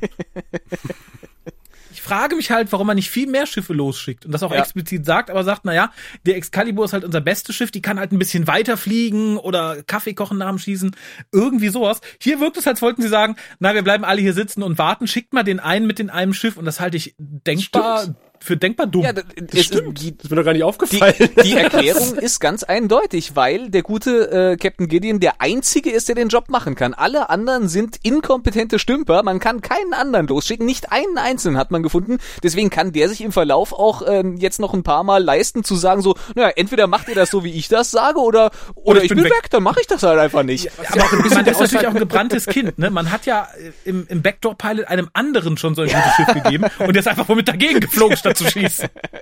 Bevor das nochmal passiert, nur Gideon. Ja, richtig. Wobei das ja ein bisschen auch dem widerspricht, was wir sehen ganz am Anfang der Szene, wo Gideon halt reinkommt und dann irgendwie so mit einem Ohr noch mitbekommt, dass der eine Mensch sagt, nee, der Gideon, ja. den will ich gar nicht auf diesem Posten haben. Mhm. Und, und er sagt quasi im Endeffekt genau das Gegenteil Gideon gegenüber. Du bist der Einzige, der das kann. Und das man stimmt. hätte wohl irgendwie noch äh, rausfinden sollen, dass äh, Sheridan sich für Gideon eingesetzt hat. Hm. Ah. Und, und Sheridan gesagt hat, äh, entweder er macht das mit Gideon oder mit keinem. Ja, machen wir es mit keinem. Tschüss. Und ich fand es auch sehr schön, dass Gideon dann zumindest noch die Gelegenheit bekommt, sich selber zu charakterisieren und seine wesentlichen Charakterzüge in die Kamera sprechen kann. Ich bin ein Mensch weniger Worte. Ende meiner Rede. Nein, also. Ich muss weg. Denn er sagt, ich bin unbequem und ich werde vielen Leuten auf die Füße treten. So, aha, ich darf mich jetzt selber charakterisieren, finde ich. Aber gut. ich komme ins Ziel. Also er ist schon, er ist schon absolut sicher, äh, er hat keine Ahnung, was er jetzt genau machen soll im Detail, aber er ist sich sicher, er schafft das. Das ist. Ich werde ein paar Schattenapotheken abtelefonieren und dann gucken wir mal. genau. Ähm, was ich sehr mutig fand, war dann in der, in der nächsten Szene, die dann wieder auf City Alpha, was auch immer spielt wo man dann, also wo, wo quasi das Model, was das eine Schiff genommen hat, um jetzt äh, rumzufliegen und zu gucken, was da abgeht und eigentlich den Notruf absetzen möchte, aber nochmal kurz an der Wrackstelle vorbeifliegt. Ich fand es unglaublich mutig. Nein, das, der, der will doch keinen Notruf absetzen, das kommt später. Ja? Achso, dann guckt er hier erstmal, ja, ne? Der, der hat ja den Auftrag bekommen, da ist genau. was abgeschmiert, das könnte wertvoll sein, weil wir sind Guck's IPX. Es könnte wertvoll sein. Wir sind Archäologen, wir sind Raub Raubarchäologen, weil wir für APX arbeiten. Guckst dir an, ob da was Wertvolles dabei ist. Mhm. Und er guckt und tatsächlich hatte man den Mut, die, die Drug komplett als CGI zu zeigen. Ja. Das fand ich grenzwertig. Ich bewundere den Mut. Es ist auch nicht ganz so schief gegangen wie andere CGI in dieser ja. Folge. Aber das war schon aber hart. Ich, Dafür, dass man die auch später mit Masken tatsächlich als in Persona da hat. Ich glaube, da hätte ich mir die Zeit genommen, eine Szene zu drehen, wo die Personen die Arme hochnehmen und schießen. Tatsächlich ist es auch so, dass ich mir hier in der Szene aufgeschrieben habe, dass sich die CGI jetzt äh, so von Beginn dieser Szene, so der Überflug über den Planeten, das Schiffswrack, mhm. das fand ich soweit eigentlich alles ganz in Ordnung, so lange, bis man den Dragon ja. sieht. dann, dann ist kaputt. Und, und, und vor allen Dingen muss er auf der gleichen Schauspielschule gewesen sein oder an der gleichen Schauspielschule vorbeigegangen sein wie die erste Offizierin ja. vorhin. Mhm. Ja, ich werde beschossen. Ich versuche Ausweichmanöver. Aber ich oh, sehe gut aus. Nein. Ja, das ist Menschen, die gleich in die Luft fliegen, die reagieren so. Das äh, zieht sich durch. Mhm. Und vor allem fand ich dann noch besser, dass wir dann bei dem Team sind, mhm. die halt drüber diskutieren und da sagt doch tatsächlich die eine Dame, dass das vielleicht gar kein aggressiver Angriff ja. war. Nee, das war vielleicht einfach ein Missverständnis. Guck mal, was hier, was hier damals mit den, äh, mit dem Mimbari war. Vielleicht war das Natürlich. sowas sehr seltsam. Wie kann man in diesem Angriff nichts Aggressives sehen? Das ist einfach ein, ein Zeichen der Ehre, dass die auf dich schießen. Das ist eine Ehrerbietung. Aber zum Glück haben wir ja Captain James Dean äh, Lindsay, Archäologe, der äh, lasziv in der Ecke sitzt, seinen Schritt zeigt und sagt, äh, hier ist übrigens meine Schmalzlocke und ich bin Archäologe, weil ich habe diese Weste an und diese Cargohose. Ja. Das ist unglaublich. Das ist so ein wandelndes Klischee, den wir da oh, ja. sehen. Und hier ist mein Gideon-Stab. Nein, mein, ähm, Entschuldigung, mein Galen-Stab. Und der im Laufe dieser Folge so oft sagt, dass er nicht vorhat zu sterben, dass ich gedacht habe, der ist garantiert am Ende der Folge tot. Und ich ganz irritiert war, dass er am Ende der Folge nicht tot hm. war. Mhm. Ich war auch ein bisschen traurig, weil ich will ihn nicht mitnehmen. Nee, ich auch nicht. Ist das noch ein, spielt er noch eine Rolle im Laufe der Folge, äh, der Serie? Ich glaube ja, der ich wird glaube, der Pilot, oder? Ich, ich glaube ja, aber ich bin mir nicht sicher. Ich, ich glaube, er ist der, er ist zumindest ja wohl der Shuttle-Pilot, den, den Captain Gideon ne? ja am Ende quasi noch ausdrücklich mhm. anfordert. Dem soll man doch mal einen Vertrag unter die Nase halten oder ihn betrunken machen, dass er was unterschreibt, dass er mit dabei ist. Hübsch. Ja, Nehmen genau. ich, ich befürchte tatsächlich, dass er der Pilot wird im Laufe der, der Serie. Mhm. Oh. Aber ich mag halt, ich mag den Max. Ich, äh, der, der ist halt irgendwie, ja, der ist halt auf geerdet, Archäologe, ne? Ja. Der, der, der weiß genau, was abgeht. Ja, aber ich finde den schon in all seiner Geerdetheit, in seiner Rauheit sehr klischeeig. Also das ist. Und ich, ich musste sehr an Valeris aus Star Trek 6 denken bei der jungen Dame. Ja, das macht, glaube ich, vielleicht auch ein bisschen der Haarschnitt, mhm. ne? Ja, ja, ich wollte gerade sagen, die haben denselben Friseur. Oder sie könnte auch äh, eine, eine Funkerin in der Resistance in einem Zweite Weltkriegsfilm gewesen Ulala. sein. Ulala, sie hat auch so was Französisches, ne? Wenn, wenn man sie so anguckt. Ja. Da fehlt noch die Baguette-Stange unterm Arm. Die Baskenmütze. Die Baskenmütze. ah. Ja, dann ist kein Klischee unerfüllt. Also dieser Typ, der ist so, ah. Also er schlägt ja nun vor, äh, dass er ein, ein das, das rechtliche Shuttle, äh, rechtliche Shuttle nimmt, das letzte verbliebene. Da passen aber offensichtlich nur vier Leute rein. Man ist aber zu dritt. Und deswegen passen nicht alle rein. Habe ich das richtig verstanden? Du, äh, kann sein, ja. ja. Warum nicht alle mit dem Shuttle wegfliegen? Aber es gibt doch deutlich mehr Sitze als Leute. Ja, aber wohin wollen die fliegen? Ja, das ist eine gute Frage. Ich glaube, mit dem Shuttle kommst du nicht so weit, oder? Das stimmt. Und ähm, er will nun äh, in die Stratosphäre und von oben einen Notruf absetzen, weil man kann ja offensichtlich was nicht funken, im Gegensatz zu dem, was wir bisher gesehen haben. Weil bisher haben sie ja munter hin und her gefunkt. Ja, aber nur auf dem Planeten. Ja, okay. Ja. Also das hat mir irgendwie als Erklärung gereicht tatsächlich. Okay. Aber wir kriegen ja nochmal gesagt, er hat nicht vor zu sterben. Er ist zu jung und zu. und, ich dachte, und ich dachte so, ei, der ist tot, der ist tot. Ich habe nicht vor zu sterben, deswegen ja. ziehe ich mir jetzt erstmal diesen roten Pulli hier an.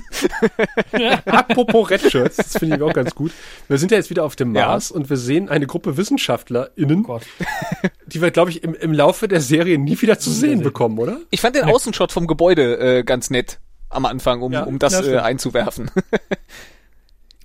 Dann wird ja gesagt, das ist der Team. Ja, die, die steifen. Hoch, hochrangiger äh, Forscherinnen und Forscher. Gewöhnen Sie sich nicht an den Anblick, die sind irgendwo in der eine Meile Raumschiff verschütt die nächsten 13 die bleiben auch genauso steif stehen, einfach irgendwo in der Ecke, müssen sie nur mal hin und wieder ein bisschen Wasser hinstellen. Die kommen alleine klar. ja, die kriegen ja einen Nebenschuss erstmal von dem Kaffee. genau.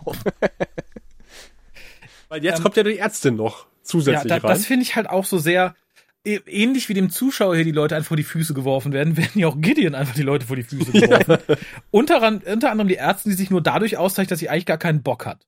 Ja, und gar nicht weiß, was sie da machen soll. Sie hat anderthalb Stunden in der Warteschlange gestanden, hat gedacht, es gibt Kaffee. Das riecht so lecker nach Kaffee hier. Nein, das ist die Excalibur. Was? Die was? ja. Und äh, sie sagt halt, sie hat keinen Bock, weil sie will lieber auf die Erde, da kann sie Gutes tun, da kann sie ihre Schwester, ihre Schwester besuchen. Ich glaube, das ist so ihr Hauptbeweggrund, dass sie Bock auf ihre Schwester ja. hat. Ähm, ja, und das geht dann so weiter. Man, man, man tritt dann direkt die nächste Figur nach, die noch mit auf die Excalibur soll, nämlich Dorina. Ich fragte mich, ich erinnere mich nicht mehr ganz an das Ende von Call to Arms, aber ist sie da nicht als Heldin in Ehren entlassen worden, weil sie allen geholfen hat? Ich weiß es nicht mehr. Weil hier ist sie dann wieder, nö, wir haben sie in, in Gewahrsam genommen, äh, weil die weiß ja irgendwas, aber die entkommt so oft. Wo ich schon dachte, was seid ihr denn für ein Security-Team, wenn die oft entkommen? Ja, es wird von Gary, wir sind auf dem Mars. Die, die du weißt, wer die Security leitet. Die weiß ja auch erstaunlich viel. Also dafür, dass, äh, äh dass äh, bis gerade die Ärztin überhaupt keine Ahnung hatte, die selber zum Team gehören sollte, äh, was da überhaupt los ist, weiß sie ja schon relativ genau. Da ist jetzt der Captain Gideon, der soll jetzt ein Team zusammenstellen mhm. und er soll auf Tour gehen, um, um äh, ein Heilmittel zu suchen. Ja, und er nimmt genau. diesen Glatzkopf genau. mit, der abends mal auftaucht und wieder verschwindet. Ja. Und mich soll er auch mitnehmen. Hat der Glatzkopf gesagt. War das denn irgendwie ähm, im, im, im letzten Film, hat sie schon gesagt, dass sie die letzte ihrer Art ist? Ähm, ja, ich glaube ja. schon. Also zumindest, dass ihr Planet Frickel ist. Ja, ja, ja. Okay. Das auf jeden Fall. Das finde ich ganz okay, aber ich fand den, den ganzen Rest darum irgendwie sehr, sehr dünn. Als wenn man als Erdallianz und als militärischer Barat niemanden hat, der sich anschleichen und ein Schloss knacken kann. also, Nee, wir, das können wir alle nicht. Nehmt mal die, die Frau von der Diebesgilde, die eh so ein großes Maul hat, nur Ärger macht. Die sind alle auf der Erde, Raphael. alle. Ausnahmslos. Wir haben es geschafft. Alle, die. Genau, da war vielleicht eine große Konferenz. Schlösserknacken einfach gemacht. Teil 3. Kommen Sie heute vorbei. Ja, juhu, alle. Ja, wie gesagt, das finde ich sehr dünn. Ich fand ja schon sehr dünn, wie man sie in Call to Arms präsentiert mhm. hat. Sie dann hier quasi nochmal so nachzutreten mit dem, mit dem Satz dazu, du brauchst jemanden, der Schlösser knackt und der äh, Sachen klauen kann, nimm die fand ich sehr erbärmlich, zumal ich die Figur nicht mag. JMS hat ja selber gesagt, äh, in dem Interview, was wir auf der letzten äh, DVD der, der Staffelbox finden, dass er so ein bisschen Anleihen gehabt hat an eine Quest sozusagen. Du brauchst halt die Diebin, du brauchst den Heiler oder die Heilerin, du brauchst den Magier und du brauchst den Krieger. und, das, und, dann gehen wir auf eine Quest. Und äh, das ist so ein bisschen, logischerweise ist es ja ein Kreuzzug, deswegen heißt die Serie auch Crusade und man hat so ein bisschen ja, und auf, auf, auf einen Kreuzzug nimmt man halt halt, man hat halt nur eine gewisse Anzahl und ein 20er Würfel nimmt man vielleicht noch mit. ja, damit kann man dann auch die Folgenreihenfolge auswürfeln. da braucht man nur 13er ja, Würfel. Okay. Ich muss aber fairerweise sagen, dass vieles davon halt auch Rollenspielcharakter hat. Ne? Du mhm. suchst eine quasi eine eine eine eine Cure für die für die Krankheit. Auch später das mit der Box. Ich finde, das sind so typische Rollenspielelemente. Ja, Insofern passt es ganz gut, aber hätte doch etwas geschickter eingebaut werden können. Aber insofern ist es auch, auch ganz schön, weil man findet sich relativ schnell zurecht. Ja, das, das auf jeden Fall. Also zumindest als, als Rollenspieler findet man sich schnell zurecht. Ja. Ähm, ja, und hier fehlt natürlich noch die nächste Figur, nämlich wir brauchen ja auch jemanden Empathisches. Und darum sagt Gideon, ich möchte meinen ersten Offizier, von dem wir dann jetzt erst erfahren, wenn wir vorher nicht auf seinen Ärmel geguckt haben, dass er Telepath ist. Hm. Das finde ich wiederum sehr schön, mhm. äh, dass das Psychor ja mittlerweile aufgelöst wurde, was irgendwie auch bei Babylon 5 noch nicht so richtig erwähnt wurde, ne? Und dass Telepathen jetzt ja offensichtlich auch beim Militär arbeiten dürfen. Und äh, das immer noch das Psychor-Logo tragen und man weiß immer noch nicht, von wem sie reglementiert werden. Mhm. Ne? Denn beliebt sind sie nicht und sie haben immer noch Regeln. Aber keine Handschuhe. Von denen man aber nicht aber keine Handschuhe, genau. Man weiß aber auch nicht, von wem die Regeln ja. gemacht werden. Und was mich halt stutzig machte, war, dass das immer noch das Psychor-Logo weiterverwendet wird. Wobei. Das wäre ein bisschen erstmal gesagt, wir haben die Nazis gestürzt, Hakenkreuze aber schön, nehmen wir weiter. Ja, wir den nur. Was willst du denn machen, ähm. die alle von den, von den Türsockeln sprengen? Das geht ja nicht. Ja, das weißt du doch. Wir haben noch so viele Aufnäher übrig, benutzen wir die einfach weiter. Genau. Das war doch, das war Bundesrepublik, 50er Jahre, 40er Jahre. Wir haben doch keine Leute, wir brauchen, wir sind auf das Personal angewiesen und dann werden ja. Persilscheine halt ausgestellt in, in Reihenfolge, eine Ehrenerklärung abgegeben mhm. und dann äh, geht das alles äh, seinen Gang, seinen sozialistischen oder kommunistischen oder, oder halt nationalsozialistischen, wie man auch, wie man auch mag. Ähm, ich finde es aber irgendwie auch ein äh, bisschen fragwürdig, weil der Typ ja nun sein erster Offizier ist, offensichtlich Lieutenant, mhm. Mhm. Ähm, und eine Weile mit ihm unterwegs gewesen ist auf diesem Explanatory Vessel mhm. und ähm, die ja lange Zeit von zu Hause weg gewesen sind. Das heißt, er muss ja schon eine gewisse militärische Laufbahn absolviert haben und eine mhm. Akademie und dann aufgestiegen sein zum Lieutenant. Wann ist denn, ja. oder hat er irgendwie seine Psi-Fähigkeiten bis dahin verborgen und hat dann irgendwie sein Coming-out gehabt, nachdem das Psycho aufgelöst wurde? Es passt zeitlich irgendwie ja. nicht ganz zusammen. Kein Stück. Ja. Aber ich, äh, ich glaube halt tatsächlich, dass man sowas gerne unter den Tisch fallen lässt. Man wollte einen Telepathen haben hm. und Punkt. Also, und ich glaube noch einen, wenn man jetzt sagt, wir gehen durchs Gefängnis, oh guck, da sitzt ein Telepath, den nimmst du auch noch mit. Das, das hätte ich nicht verstanden. Ja, das hätte jetzt auch nichts mehr ausgemacht. Wir haben ja einen Magier, einen Dieb, einen Telepathen. Nimm mit. Okay. Gideon hat nochmal gewürfelt zwischenzeitlich. Mich hätte es jetzt an der Stelle ja. auch nicht mehr gewundert, wenn er nochmal aus dem Fenster geguckt hätte. Hier, da unten, den, den nehme ich auch mit. Der ist Koch. Den da mit der Kaffeemaschine. ja, dann startet das Model aber seinen erneuten Flug. Und da sehen wir tatsächlich etwas, was wir bei Babylon 5 in der fünften Staffel auf äh, Drazi Prime äh, das erste Mal gesehen haben, nämlich die virtuellen Sets die mhm. bei äh, Crusade exzessiv genutzt wurden. Und hier deutlich besser als auf Drazi Prime. Do ja, deutlich. Ja. Aber ich muss sagen, äh, so dieser dieser äh, ähm, dieser Composite-Shot irgendwie von den von den Leuten, die da mit mit ihren äh, äh mit ihrem Gepäck äh, langlaufen, das das mhm. äh, finde ich, das passt nicht gut. Das sieht nicht gut aus. Das sieht schlimm aus. Ja, ich weiß aber nicht genau warum. Die Perspektive ist so ein bisschen daneben. Ich konnte das auch nicht so genau einordnen. Das ist kein, keine schöne Aufnahme. Die Perspektive ist irgendwie daneben, die wirken irgendwie flach, die wirken wie so 2D-Sprites, die da, die da animiert äh, langlaufen. Und irgendwie mit der Beleuchtung stimmt auch was nicht. Äh, keine das Ahnung. Das ist eh sehr beliebt. Ich glaube, man hat hier exzessiv wahrscheinlich, um Zeit zu sparen oder ähnliches, glaube ich, sehr viel mit äh, Polygonen gearbeitet, auf denen man was projiziert ja. hat. Auch später bei den Kämpfen und ein paar Explosionen, die sehen so billig flach aus, weil man halt einfach irgendwie eine existierende Grafik genommen hat und die auf so ein, so ein Polygon projiziert. Das finde ich sehr schade. Das sieht auch wieder sehr nach Sparen aus. Äh, du siehst auch teilweise wirklich, die, die, äh, die Leute sind abgeschnitten und kommen aus dem Nichts heraus. Das hast du vielleicht auf der Röhre nicht so wirklich gesehen, weil das ganz am Rand war, aber so, äh, du siehst halt wirklich, die sollen, glaube ich, hinten irgendwie aus so einem Hangar rauskommen, aber der Übergang passt nicht. Die kommen neben dem Hangar, es passt auch von den Größenverhältnissen nicht. Äh, es ist merkwürdig. Also das ist alles irgendwie schlimm, was man da sieht. Ja, apropos schlimm, ähm, ihr habt da wahrscheinlich alle Star Trek 1 gesehen. Ja. Ja. Und die berühmte Shuttle-Anflugsszene auf die Enterprise. Die wir auch schon in Call to Arms kopiert gesehen haben. die wir in wieder. Ja. Oder halt äh, bei, bei Lower Decks bei der berühmten Holodeck-Folge. Mhm. Ähm, jetzt sehen wir eine ähnliche Folge. Also man ist auf dem Anflug auf die Excalibur und ich find's billig. Ich find's einfach nur. Oh. Auf, aber auf allen Ebenen, ne? Also ich finde sowohl CGI-mäßig sieht das nicht so dolle aus und den, den Quark, den sie da labern, um nochmal das Schiff irgendwie ein bisschen vorzustellen, finde ich genauso belanglos. Ja. Das Schiff ist so, was ist das? Ist das ein Schiff? Ja, es ist ein Schiff, aber es ist anderthalb Meilen lang. Boah, echt? Ja, und es macht Kaffee. also fand ich ganz, ganz furchtbar schwach. Was mir ein bisschen gefiel, war dann halt die, die schöne, aber viel zu kurze Landesequenz ja. auf dem Ding. Das sah wieder ganz, ganz nett das aus. Ging, das stimmt, ja. wenn man dann irgendwie durch Fenster guckt, während der Shuttle die, die anderthalb Meilen im Hals lang fliegt. genau. Was ich sehr nett fand, war dann Dorina, die gesagt hat, ja, ist okay, wird reichen. aber sie vermisste schon Galen. Sie sagte, sie äh, vermisst den Glatzkopf, der sollte auch noch dabei sein. Ja, und Gideon, hä, was für ein Glatzkopf? Der, der, uns gerade folgt, dem kleinen Schiff, was offensichtlich niemand sieht. Der mit diesem Zauberstab. Und, äh, und dann sehen wir ja das erste Mal, dafür, dass wir auch das erste Mal an Bord sind und das erste Mal die Brücke sehen, fehlt mir so ein bisschen dieser Wow-Establishing-Shot, ne? Mhm. Dass man einfach mal so einmal um die Brücke rumfährt. Mhm. So, ah, willkommen an Bord und so. Aber ich muss ganz ehrlich sagen, dafür sieht das Set auch zu scheiße aus. Also, ja. ich, ich habe ja in Call to Arm schon gesagt, man hat sich da offensichtlich sehr an der Defiant orientiert. Ja. Aber es ist halt so die Discount Defiant, ne? Das sieht halt nicht gut aus. Es ist kein schönes Set, bei dem man eine coole Kamerafahrt machen kann oder so. Und ähm, ähnlich wie hier sehr viel zu kurz kommt mit was ist überhaupt passiert vorher, wer sind die Drag, bla bla bla bla bla. Ähm, fällt halt auch sowas raus. Das ist für mich halt, das fühlt sich an wie ein sehr verkrüppelter Pilotfilm. Wenn man die Defiant bei Wish bestellt. kriegt, kriegt man die Excalibur. Sehr, sehr richtig. Ähm, ach, schade, ich habe mich verlesen.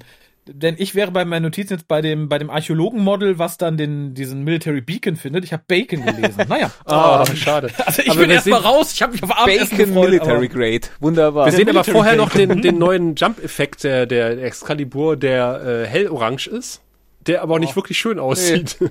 nee. der auch wieder aussieht wie der alte Jump-Effekt. Man hat einfach wieder ein Polygon mit einer, mit einer anderen Grafik drüber gelegt zusätzlich. Ich finde es total schwach. Ich finde es also deutlich hässlicher als den alten äh, Jumpgate-Effekt. Ich finde diesen, diesen kurzen Effekt, bevor der eigentliche Tunnel quasi aufgeht, den finde ich ja noch ganz ah, nett. Der ist ganz, der okay, ist ganz ja. hübsch und dann, ja, dann hast du halt wieder so dein G -G Gewabere da.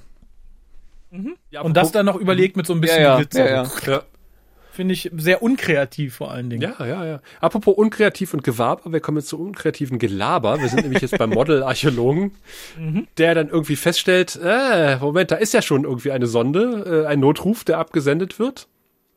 Und er äh, stellt fest, aha, da ist eine Sonde und er fragt er den Computer, kann man da irgendwie unser Signal mit der Sonde zusammenschließen? Ja, weiß ich einfach nicht, bin nur ein Computer. Und dann äh, setzt er ja Kurs und ich habe mich ein bisschen geärgert, dass er dem Computer immer nur sagt, äh, flieg mal die Sonde an, mach mal das und das, aber ich glaube, er ist ja Archäologe, er ist ja kein Pilot. Ja. Was wir ja. später aber sehen, dass er Pilot ist ja, eigentlich. Eigentlich ja.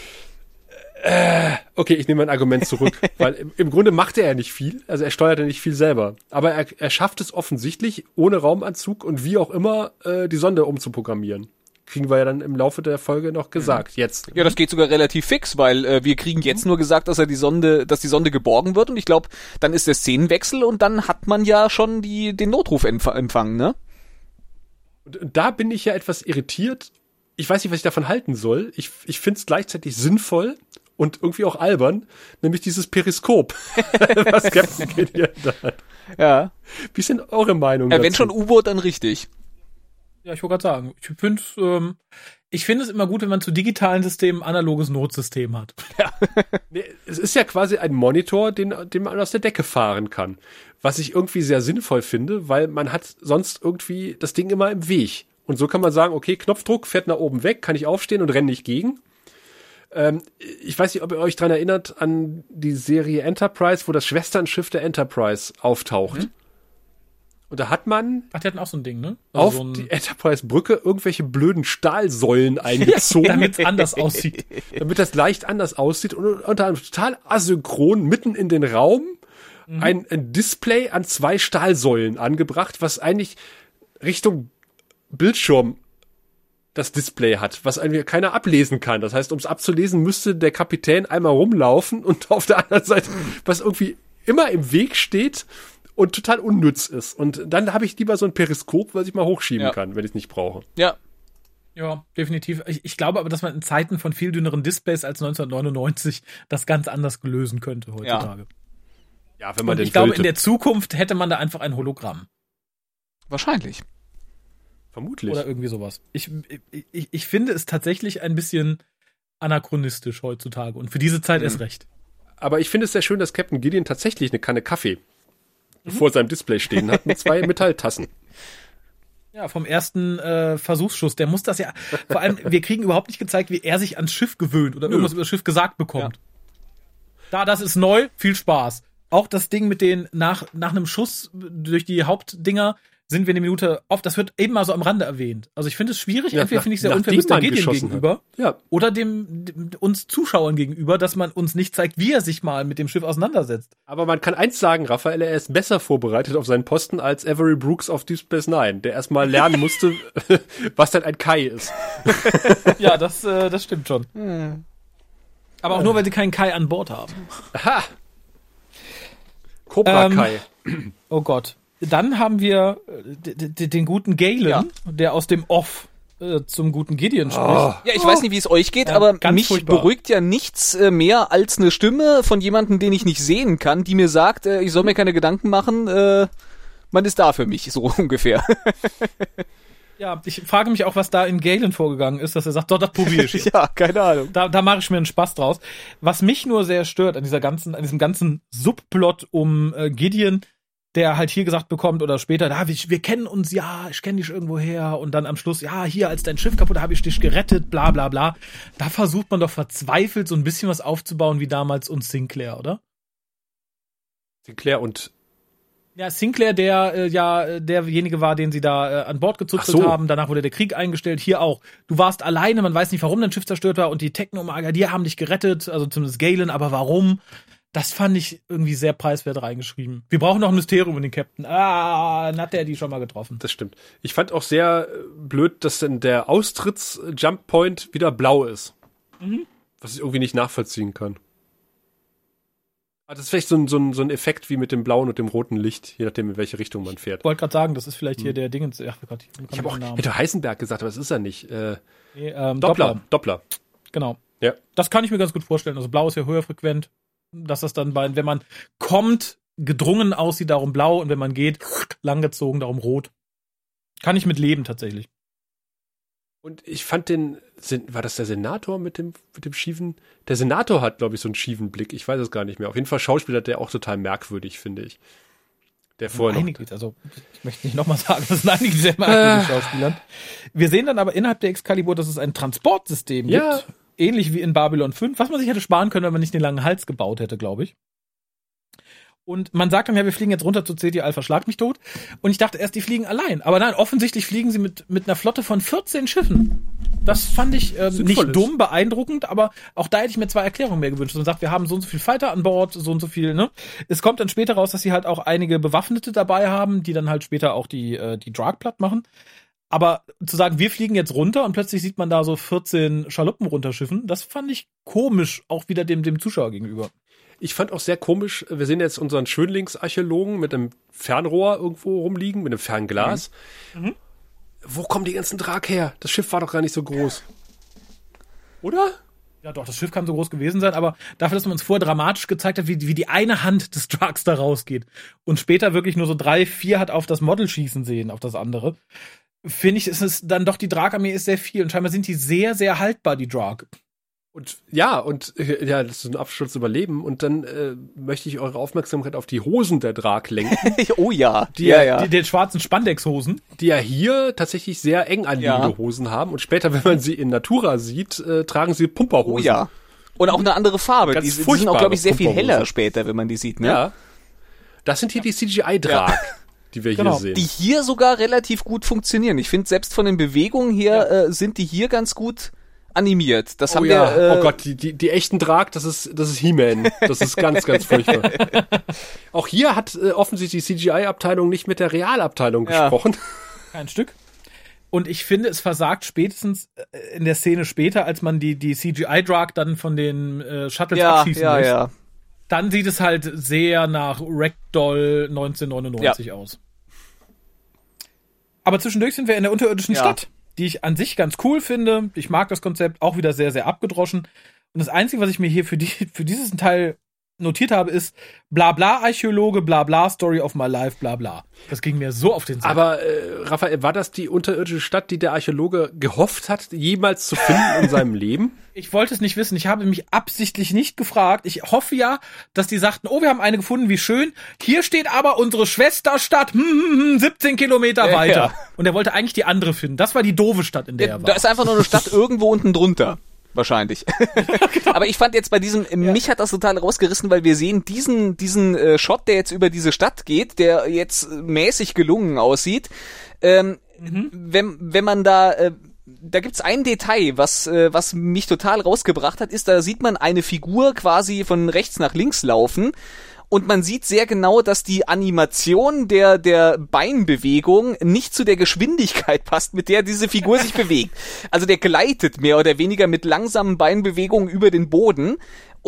Das ist Lieutenant Jackson. ja, der genau. Ja, äh, wenn er rückwärts gegangen wäre, wäre es irgendwie cool gewesen, aber so ist es doof. Und äh, es wird genau der gleiche Shot äh, nochmal äh, kurz später benutzt und das ist mir dann äh, total aufgefallen, weil, äh, weil ich das hier so bemerkt habe.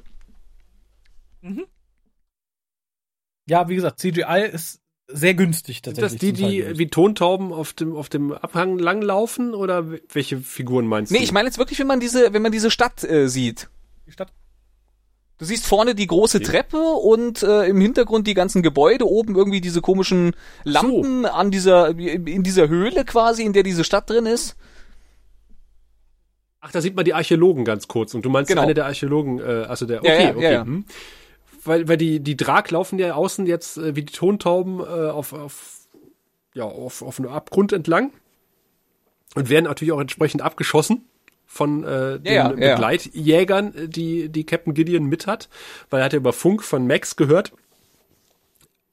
Max weiß, glaube ich, schon da schon ziemlich viel. Ne? Also er sagt schon, ja, ich habe die Schrift irgendwie, ich habe den, den, den Funkcode entschlüsselt, weil ich habe die Sprache verstanden oder sowas. Sagt er hier schon, oder? Äh, ist gut schon, möglich, dass es an der Stelle schon gesagt wird, ja. Ja, ja und, und, und dann. Äh nee, das sagt er, glaube ich, später, dass ah, er die okay. Sprache versteht. Da habe ich, ja, das kommt, glaube ich, später. Sonst hätte ich es mir notiert, weil ich es furchtbar fand. ja, in der Tat. Und, und dann schießt man die ja quasi ähnlich, von ähnlich wie Tontauben ab und schneidet dann mhm. äh, zum, zum verbliebenen Dragschiff, wo wir dann echte Drags sehen, die kein bisschen aussehen wie die Drag, ja. die wir vorher gesehen haben. Bis sondern, auf die Helme ja. halt, die man aber auch nur hat, weil die Drag-Masken so vorher ja deutlich billiger aussehen trotzdem, bis auf den Hauptdrag. Ja, ja, der ist halt der Einzige, der, glaube ich, noch die originalen Maske hat. Für den Rest sagte man, uh, steckt ihm an andere Sachen, sonst müssen wir hier teure Make-up-Specialists ankarren. Das fand ich sehr schade tatsächlich. Ja. Und ich weiß halt auch gerade nicht, haben wir schon mal Drag gesehen, die mit solchen Helmen und solchen Hosen durch die Gegend gelaufen sind? Überhaupt nicht, zumal die Helme ja überhaupt nicht über die Dragköpfe passen dürften. Das könnte jetzt ein bisschen wehtun. Aber ich meine, der eine ist ja der Anführer. Vielleicht hat er einfach einen größeren Kopf. Natürlich, klar. Wie das. Dann haben wir bisher nur Anführer ja, gesehen. Wahrscheinlich.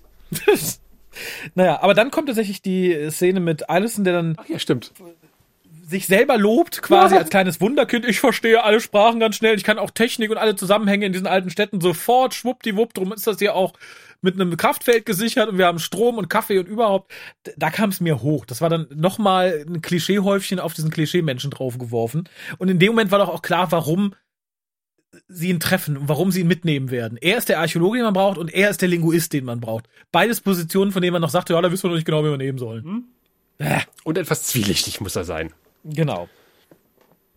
Ja. Ähm, ja, schön fand ich dann ganz nett, dass Gideon mal wieder droht, irgendetwas zu tun oder nicht zu tun. Sie helfen uns und wir lassen sie hier. Ja.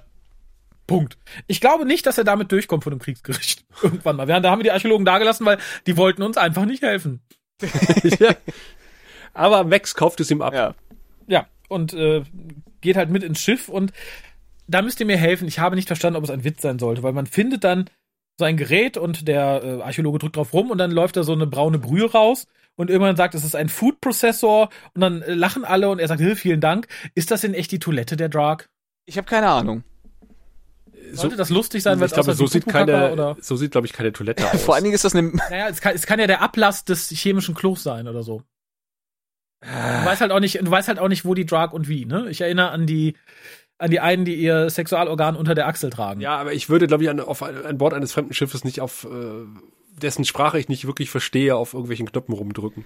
Ja, also es, es hat mich auch in der in der englischen Fassung hat es mich auch irritiert. In der deutschen Synchronfassung hat man äh, den Dialog, glaube ich, so ein bisschen leicht abgeändert, weil dann noch äh, äh, anstatt gesagt wird, ja, das ist äh, das sieht aber lecker aus und irgendwie dann dann ist die Reaktion darauf, ja, ja, haha, sehr witzig. Das äh, das funktioniert ah, als okay. Dialog irgendwie tatsächlich in der deutschen Synchro für mich ein bisschen besser, weil im Englischen war ich da auch so, okay, war das jetzt der der Food Processor oder war es nicht und und was war der Gag jetzt?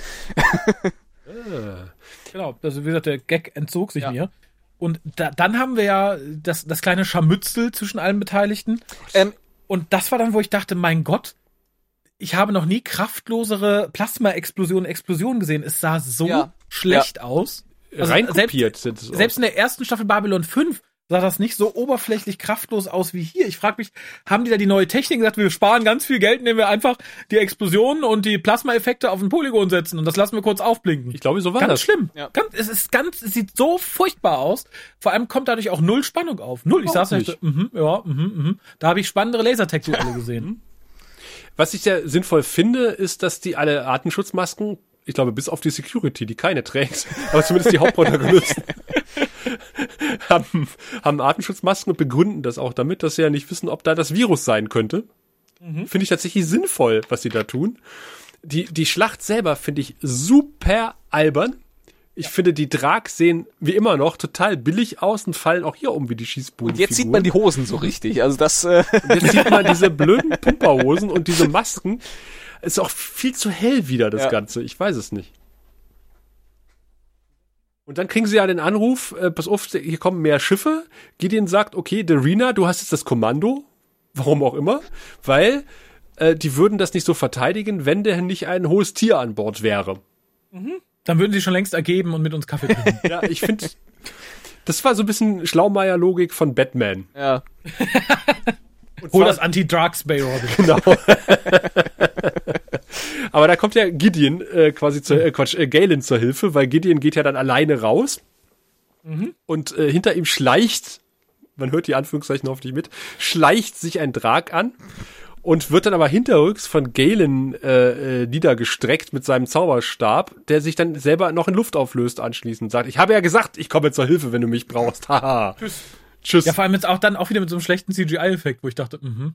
Mhm. Da sollte Magie aber schöner aussehen. Und das macht, das macht Galen tatsächlich noch ein paar ja. Mal. Und dann kommt etwas, das hat mich in Call to Arms schon so irritiert, weil da gab es eine Szene, die im Deutschen die Sprache synchronisiert hatte, im Englischen aber man die Lippenbewegung sah, aber nur Musik hörte. Und hier hast du auch wieder so eine Montage, mhm. die zu Musik halt Raumschlacht zeigt, aber auch einiges an, an Monolog oder Dialog. Und den hörst ja. du nicht. Die Szene wirkt so deppert, als hätte man die Tonspur vergessen. Ich finde, das ist doch kein Stilelement mehr. Es soll ein Stilelement sein, was grandios in die Hose gegangen ja. ist.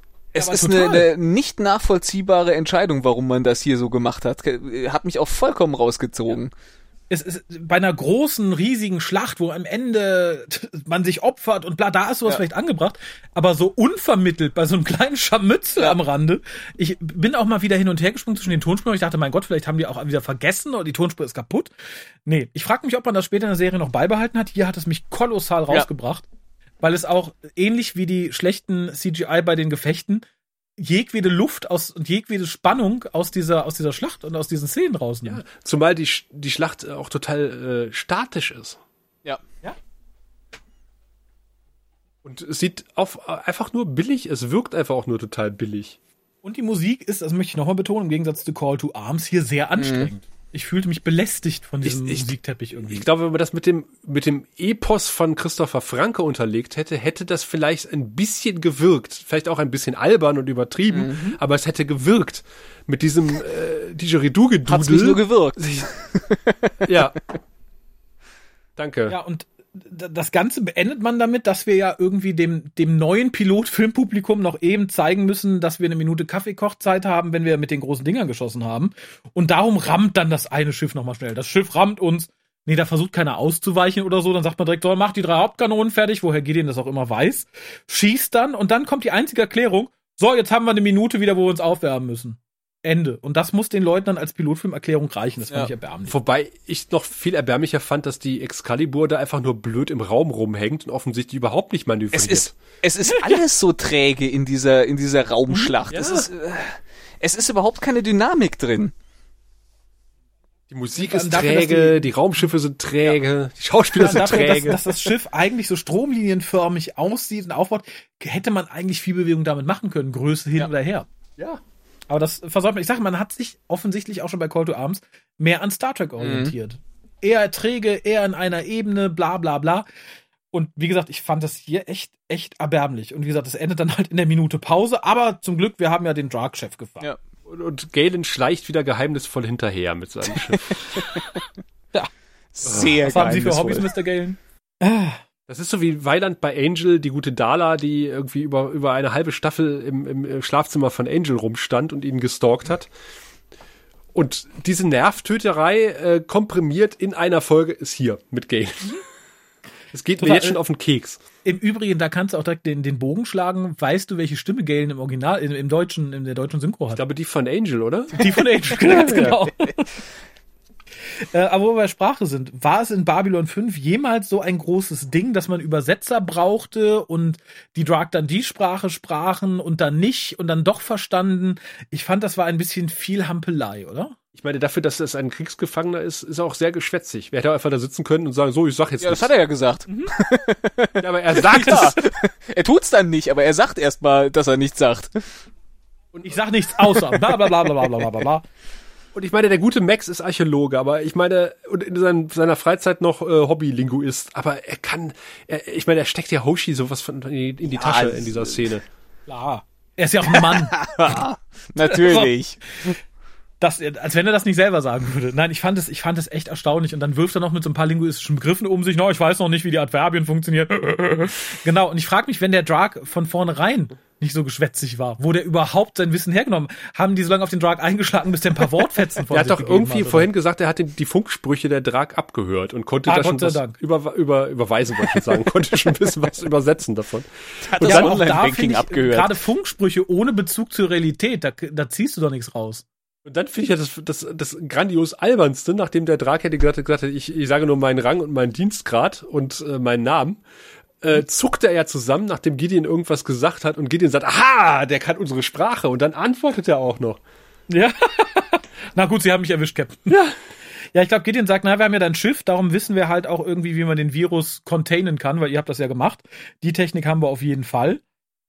Und äh, er bringt dich zurück zur Erde und dann zuckt er der Drag zusammen. Genau, und da wirst du dann auch sterben. Ja. Weil dann hast du auch, dann bist du auch dem Virus ausgesetzt. Ja, vorausgesetzt, dass der Virus effektiv gegen Drag ist. Das ist ja jetzt auch nochmal eine Hypothese, die man, die man in den Raum stellen das, kann, das war, aber. das war der Moment, als, als sie gesagt hat, ja, wir haben jetzt das Schiff, und dann wissen wir auch, wie er den, den Virus transportiert und sagt, ja, vielleicht juckt er die Drag einfach nicht. vielleicht sind die immun. Im wahrsten Sinne. Punkt. Ähm, ja, und dann haben wir ganz kurz noch, so als wir dann wieder ankommen, äh, dass wir den Piloten und den Archäologen mitnehmen wollen. Die waren so super, ja. dass das fliegende Model und der, der Motzen, das motzende Klischee-Archäologen-Ding, die will ich mitnehmen. Wenn nicht, kündige ich wieder, dann habt ihr ja keinen mehr. So. Und dann haben wir noch kurz eine Rückblende von vor neun Jahren. Mhm. Wo, wo der graue Rat, äh, wo. Furchtbar. Ja, das, das wo, wo kam jetzt auch aus dem Mund gezaubert, ne? Total. Aber ich sage, das ist dieses Mysterium. Wir brauchen noch irgendein Mysterium um Gideon. Das hat doch damals bei Sinclair funktioniert. Lass den ja. einfach. Fand ich total, äh, weiß ich nicht. Zumal das ja etwas ist, an das sich Gideon wirklich erinnert und nur wir im Unklaren gelassen werden, warum sein Schiff explodiert ist, warum er da ist und so weiter und so fort. Das wäre halt was, was man uns auch hätte vermitteln können, weil es schon bekannt ist. Und ich musste so herzhaft lachen, zum einen auf ob des äh, Wesley Crushers Gedächtnisraumanzugs, was er da trägt. Das äh, quasi der der Raumanzug hat so quasi sieht aus wie der Pulli von Westy Crusher, nur als Raumanzug. Ja, und äh, die, man er beobachtet ja da vor neun Jahren, wie die Technomagier quasi die Galaxie verlassen. Und ich musste so an die Frogs von von Raumpatrouille denken, weil diese Schiffe genauso aussehen wie die Papierfalter bei Raumpatrouille Orion. Ja. Braucht wenig Polygone, ist eine schöne Sache. Ja, ist richtig.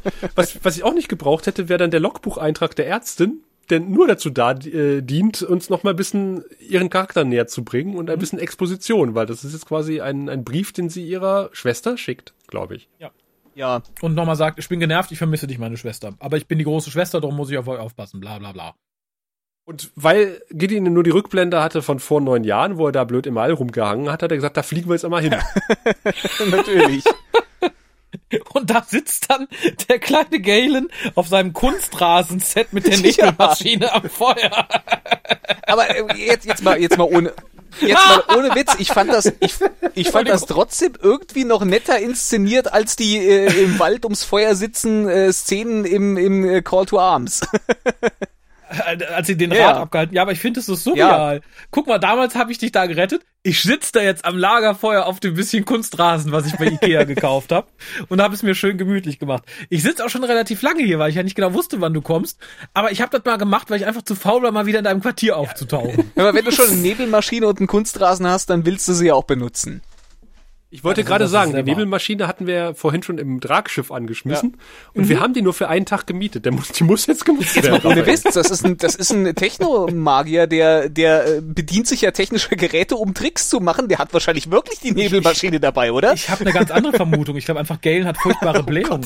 warum, warum eigentlich, wenn wir dabei sind, warum ist denn eben im, im, im Tragschiff den, die Nebelmaschine angeworfen worden? Weil Galen da war und der hat furchtbare ähm, das Blähungen. Wurde, das wurde doch sogar thematisiert, oder? Dass der Nebel ja noch dabei mhm. hilft, dass die quasi ungesehen entkommen können, oder? Das war doch so ein bisschen das Ding eben ja. in dem Tragschiff. Ach so. Also Galen ist jetzt unsichtbar mit seiner Nebelmaschine da durchgestolpert und hat die Nebelmaschine aufgebaut. Da, davon kann man ausgehen. okay. Ja, und dann hast du halt die Diskussion zwischen den beiden und ich finde tatsächlich, Galen hier noch dünner als in Call to Arms. Ja. Da ist ja irgendwie der Konflikt noch da mit seinem Volk, weil er sagt, ich muss dir helfen, bla mhm. bla bla. Hier sind seine Beweggründe und vor allem, wie er sich verhält. Wenn er helfen will, soll er es richtig tun. Aber hier ist er noch nebulöser und, und noch, noch, noch, schweigsamer als in Call to ja. Arms. Das ging mir mal richtig auf den Sack. Und vor allem dieses, Unvermittelte aus dem Hut zaubern, der im Vorspann benutzten Schattenfragen. Ja. Das ging ja. mir erst richtig ja. auf die Nüsse, weil das halt so null Bezug hat. Natürlich denkt man im Vorspann, oh, hat bestimmt ah, Bezug auf die Schatten. Aber nee, das ist jetzt einfach nur so eine Abfrage von, von, äh, von, von Galen an Gideon. Und im Endeffekt springt er ja nur drauf an, dass Gideon halt nicht eindeutig sagt, wem seine Loyalität gehört. Wenn er sagt, ich gehöre dem Militär der Erde, dann hätte er vielleicht gesagt, na, ich bin weg, auf Wiedersehen. Das ist natürlich auch schönes Foreshadowing, weil er vielleicht ahnt, dass irgendjemand in der, in der, in der Kette an Befehlsgebern ein linkes, äh, ein linkes Ding ist. Aber das kam mir so, wir müssen irgendwo noch was Cooles zu Babylon 5 unterbringen, was irgendwie mysteriös mhm. klingt. Wir haben nur noch eine Szene auf dem Kunstrasen. Können wir Galen vielleicht das und das fragen lassen? Welches ist eure Lieblingsfarbe? Mögen Sie Kuchen? Was ist die Reisegeschwindigkeit einer wallonischen Schwalbe? Wollen Sie vielleicht lieber graue Uniform? Haben Sie schon mal über ein Kabelabonnement nachgedacht? Ja, und mit Galens begeistertem Blick, jawohl, wenn sie sich nicht entscheiden können, was sie wollen, dann bin ich ihr Mann. Endet ja, das Ganze. Ziemlich unvermittelt. Ja. Äh, ich muss, mhm. ich muss, muss äh, nämlich gestehen, ich habe die DVD angeworfen und ich habe einfach nur auf Start gedrückt und es wurde mir eine Laufzeit von anderthalb Stunden angezeigt. Und ich dachte, ach ja, klar, das ist ja die Pilotfolge, die wird länger gehen. Das äh, dachte ich auch. Und, und nach 45 Minuten war es vorbei. Und ich dachte so, okay, das war jetzt das Ende? Okay, wunderbar. Ich muss nicht mehr so viel gucken. Ich schaff's doch ich noch. sagen, im Nachhinein war es aber gar nicht so schlimm. Ich dachte, ach, schön Feierabend. Ich schaff's doch, noch, ich schaff's doch noch, die komplette Folge zu gucken für die Besprechung heute Abend. Da habe ich mich dann gefreut. Aber ich war doch etwas überrascht, dass die Folge da zu Ende war. zieht sich dann bei Crusade durch. Es ist früher vorbei, als man denkt. ja. ja, bei manchen Sachen ist das gar ja. nicht mal schlecht, glaube ich. Ja, aber es ist nicht unbedingt besser, als man denkt. Das ja. ist das Problem. Ach, da, da, darüber können wir jetzt gerne diskutieren. Mhm. Ja, bitte. Äh, nach, nachdem Galen seine Zauberstäbe ausgepackt hat. Ich will Ihnen nur sagen, dass ich hier bin und Sie beobachte. Ja, vielen Dank, Galen slash wir, wer auch immer hier die Wertung äh, präsentiert hat. Irgendjemand mit Stäben oder Penissen halt. So sieht's aus. Äh, Hauptsache, äh, Hauptsache es sind sechs, oder? Weil sonst kommen wir jetzt komplett durcheinander. Ja, ja es, sind, es müssen auf jeden Fall sechs Stück sein. Sehen Sie, wir Centauri haben sechs äh, und jede Zahl steht für ein bestimmtes Niveau von Intimität und Lust. Also es beginnt bei eins und das ist, na ja, ja, ja. Dann kommt zwei und wenn man fünf erreicht hat, dann... Äh, ja, ja, schon gut, Wirr, ich habe verstanden, alles klar. Ach ja, und ich, ich, ich möchte gerne gleich mal, dann, dann presche ich nämlich gleich mal mhm. voraus. Äh, die, die Folge ist nicht gut. Ich glaube, darauf kann man sich einigen. Die ist wirklich mhm. nicht gut. Es ist Exposition ohne Ende. Es ist ein Pilotfilm. Ja. Und, und ich gestehe Pilotfilm immer noch etwas mehr Gnade zu als einer mhm. regulären Folge. Natürlich mit dem Hintergrund, dass dieser Pilotfilm vom Netzwerk irgendwie aufgezwungen wurde, JMS, und der den eigentlich gar nicht machen wollte und irgendwie dann auch anders machen wollte, als im Endeffekt dann äh, umgesetzt wurde, weil TNT seiner Meinung nach doch mehr Action-Szenen die überhaupt nicht actionhaft waren dann im Ende, haben wollte als, als, als, als JMS und die dann auch deutlich und spürbar aufgebläht wurden, zu Lasten von äh, vielleicht cleveren Dialogen, die JMS schreiben wollte. Ich weiß es nicht. Ich bewerte ja meine, meine Folgen immer so ein bisschen nach dem Motto, hat's mich unterhalten. Ja. Und ich muss zu meiner Schande gestehen, die Folge hat mich unterhalten. Ich fand die nicht übel. Sie ist, sie ist, objektiv ist sie schlecht aber vielleicht habe ich aus den falschen Gründen mich unterhalten gefühlt, aber ich hatte meinen Spaß dabei. Ich, ich würde tatsächlich, äh, ja, ich, würd, ich, ich würde ich würd glatt vier von sechs ui, ui, ui, ui. Galen Stäben rausholen. Okay. Ich weiß, es ist falsch, aber ich, ich bin schockiert, Chef. Das kann doch nicht sein. Aber meine Güte, ja, ich hatte, ich, ich, ich, vielleicht ist meine Altersmildigkeit, meine Altersmüdigkeit, nee, was, was hat mir aber gesagt, was hat, wir hatten einen neuen Begriff geprägt dafür. Altersmilde? Altersmüdigkeit? Alters... Altersmildigkeit hatten wir gesagt. Altersmildigkeit. Genau. Altersmildigkeit. Ja. Mischung aus Altersmilde und Altersmüdigkeit. Aber das, das erklärt vielleicht mal einen Punkt, aber das, also, ich, ich mach dann mal direkt weiter, weil ja, ich so fassungslos bin. Ähm, aber du wirst dann viel Spaß an dieser Serie haben. du wirst, die wirst den Rest lieben. Äh, nein, ich finde tatsächlich, ich weiß gar nicht, wo ich anfangen soll. ähm, ich, ich bin echt, ich bin perplex. Also Ist gut. Ich finde, es ist keine gute Folge. Nein, ja, das ich, stimmt. Ich bin, ich bin an sich auch immer nachsichtiger mit Piloten, weil man da halt sehr viel erklären muss und sehr viel einführen muss und sehr viel Exposé betreiben muss. Mhm. Selbst das gelingt hier nicht richtig, weil wir halt nicht das richtige Exposé haben. Wenn das ein Pilotfilm für diese Serie sein soll, hätte man viel mehr erklären müssen und sich nicht einfach darauf verlassen, dass die Leute ja sowieso Call to Arms mhm. gesehen haben. Insofern finde ich das auch als Pilotfilm außerordentlich schwach. Zumal es mir auch einige Leute nicht näher gebracht hat, geschweige denn sympathischer gemacht hat. Ich äh, spreche hier von Dorina, die ich immer noch unnötig ja. finde wie ein Kropf. Ich finde, man hat teilweise echt die, die schlechteste Schauspielriege ja. zusammengefegt, die wir in Babylon 5 gesehen haben. Das ist eine Frechheit zum Teil. Ähnlich wie die CGI. Wo ich sage, okay, technisch sind wir vielleicht ein bisschen weiter als vorher, darum sehen halt die Composites ganz gut aus, aber der Rest, nee. Ich finde es ganz schwierig, dass man sich einerseits darauf verlässt, dass die Leute Call to Arms gesehen haben, sich andererseits aber auch irgendwie dann in so Widersprüche verstrickt, wie dass man kaum was von dem Drag weiß und so weiter und so fort. Äh, das finde ich sehr, sehr, sehr dünn. Ich bin tatsächlich bei Sascha, dass das Ganze, aber ich glaube nur in der Erwartung von 90 Minuten dann mit 45 Minuten angenehm ich sag's doch da. tatsächlich. äh, aber ich glaube auch zum Teil nur, weil ich unfreiwillig oft lachen musste. Über den Kunstrasen von Galen, über den Penis auf dem Archäologenplaneten, über Seti Alpha Schlag mich tot ich bleibe da, wenn ich tatsächlich und es geht natürlich immer ein bisschen aus dem Bauch raus, aber ich muss halt auch mal gucken, was wir in fünf Jahren Babylon 5 so bewertet haben. Mhm. Und da komme ich nicht über die zwei raus. Tut mir leid. Das ist schon mit, mit viel gutem Willen, weil ich den Nachtfalken mag und auch über sein eines Ohr hinweg sehen kann. Aber da, nee, tut mir leid. Also äh, und, und der zweite, der geht mir schon schweren Herzens aus der Hose. ja, tut ja. mir leid. Aber ich, äh, ja, wie gesagt. Das muss, das muss dir nicht leid tun. Jeder hat ja seine Meinung. Ne? Ich habe ja, ich sage im Hukas gerne, es gibt auch Leute, die stehen auf Gummistiefel. Es ist so ein bisschen wie, äh, ich mache nebenbei noch den Xena-Podcast mit der guten Mary zusammen und wir haben ja festgestellt, man, man kann Xena-Folgen nicht objektiv bewerten. Deswegen haben wir dieses Tutti-Frutti-Bewertungssystem. was ungefähr so nachvollziehbar ist wie das von Tutti Frutti. Ähm, und äh, aber vielleicht müssen wir für Crusade irgendwie auch sowas in der Art. Ich weiß es nicht. Man kann, glaube ich, Crusade auch nicht objektiv bewerten. Ja. Ja, wir können ja tatsächlich bei unseren Penissen bleiben und zusätzlich einfach noch so für aus, für, für aus dem Bauch kommend ein paar Hoden in den Raum werfen. Dann würde ich tatsächlich sagen, äh, ich bin bei 1,5 Penissen, weil es objektiv betrachtet ziemlicher Murks war, werfe aber noch äh, drei von sechs Hoden hinterher, weil ich mich halt zum Teil köstlich amüsiert habe, auf unfreiwilliger Basis. Also ich bleib bei einer Bewertung. Ich äh, und ich, ich kann da so ein bisschen das Bindeglied zwischen euch sein, zumindest was die ah, ja, ja. Glied. zumindest was die Anzahl angeht. Ähm, ich, ich muss halt sagen, ich bin halt auch mit der Voraussetzung äh, äh, an die Folge rangegangen, dass mir furchtbare Dinge über Crusade gesagt wurden, die zum Teil auch eingetreten sind. Also gerade gerade gestern habe ich mich noch mit Gregor unterhalten, der gesagt hat, äh, äh ja, die die die Folge ist ja eine Katastrophe, die Sets und und und die CGI, das ist ja schlimmer als bei bei äh, Classic Star Trek. Das sieht ja das sieht ja äh, übler aus, als hätte man es in den 60ern produziert.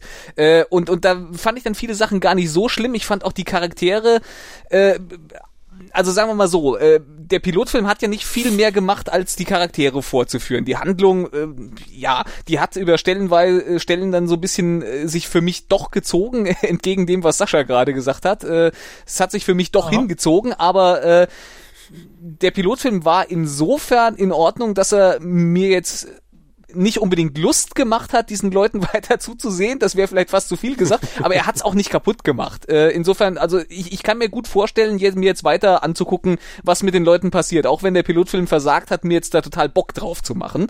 Aber es ist okay und dementsprechend würde ich so, ja, äh, unterdurchschnittlich äh, äh, zweieinhalb mich dazu durchringen. Mhm. Okay.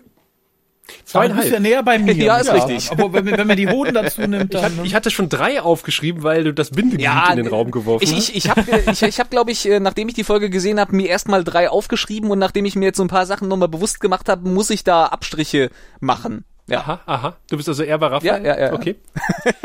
ich möchte aber tatsächlich ein bisschen drauf bestehen. Ich würde gerne, und auch auf die Gefahren, dass das jetzt äh, wie ein, ein Witz klingt, aber ich würde gerne an den Hoden festhalten. ja, hätte ich auch ich gerne. Crusade benötigt mehr als nur Penisse. Ja, meine Güte. Ja, äh, ich glaube, es ist, Achtung, ein langer Weg, auf dem wir uns begeben. Bei der Besprechung dieser Serie. Und äh, wer hätte das gedacht? So ist auch der Titel der nächsten Folge. oh! da! Ach, wenn wir uns dann wieder in illustrer Runde hier zusammenfinden, vielleicht kriegen wir auch Mary noch dazu. Mal gucken. die sich ja standhaft weigert, mit uns äh, Cruise zu besprechen. Aber ich glaube, ich hatte sie so weit, dass sie gesagt, okay, vielleicht doch nochmal. Ah. Ja, in welcher Konstellation auch immer, aber wir betreten dann den langen Weg und vielleicht wird die Folge ein bisschen besser als die heutige. Man weiß es nicht. Seid auf jeden Fall. Oh, man ahnt es schon. ja, genau. Aber seid auf jeden Fall auch dann dabei und kommt mit an Bord äh, des äh, sinnlosesten Raumschiffes mit der sinnlosesten Superwaffe, wenn wir uns dann auf den langen Weg begeben. Wenn es dann wieder heißt, willkommen beim Crusade Podcast, dem Grauen Rat. Darauf einen Kaffee. Bis dahin. Du findest den Grauen Rat im Internet unter www.der-graue-rat.de, unter facebook.com slash grauerrat und at graurat bei Twitter. Nimm Kontakt mit uns auf unter goldkanal at der-graue-rat.de. Benutze das Plugin auf unserer Seite oder ruf uns einfach an unter 0355 547 8257.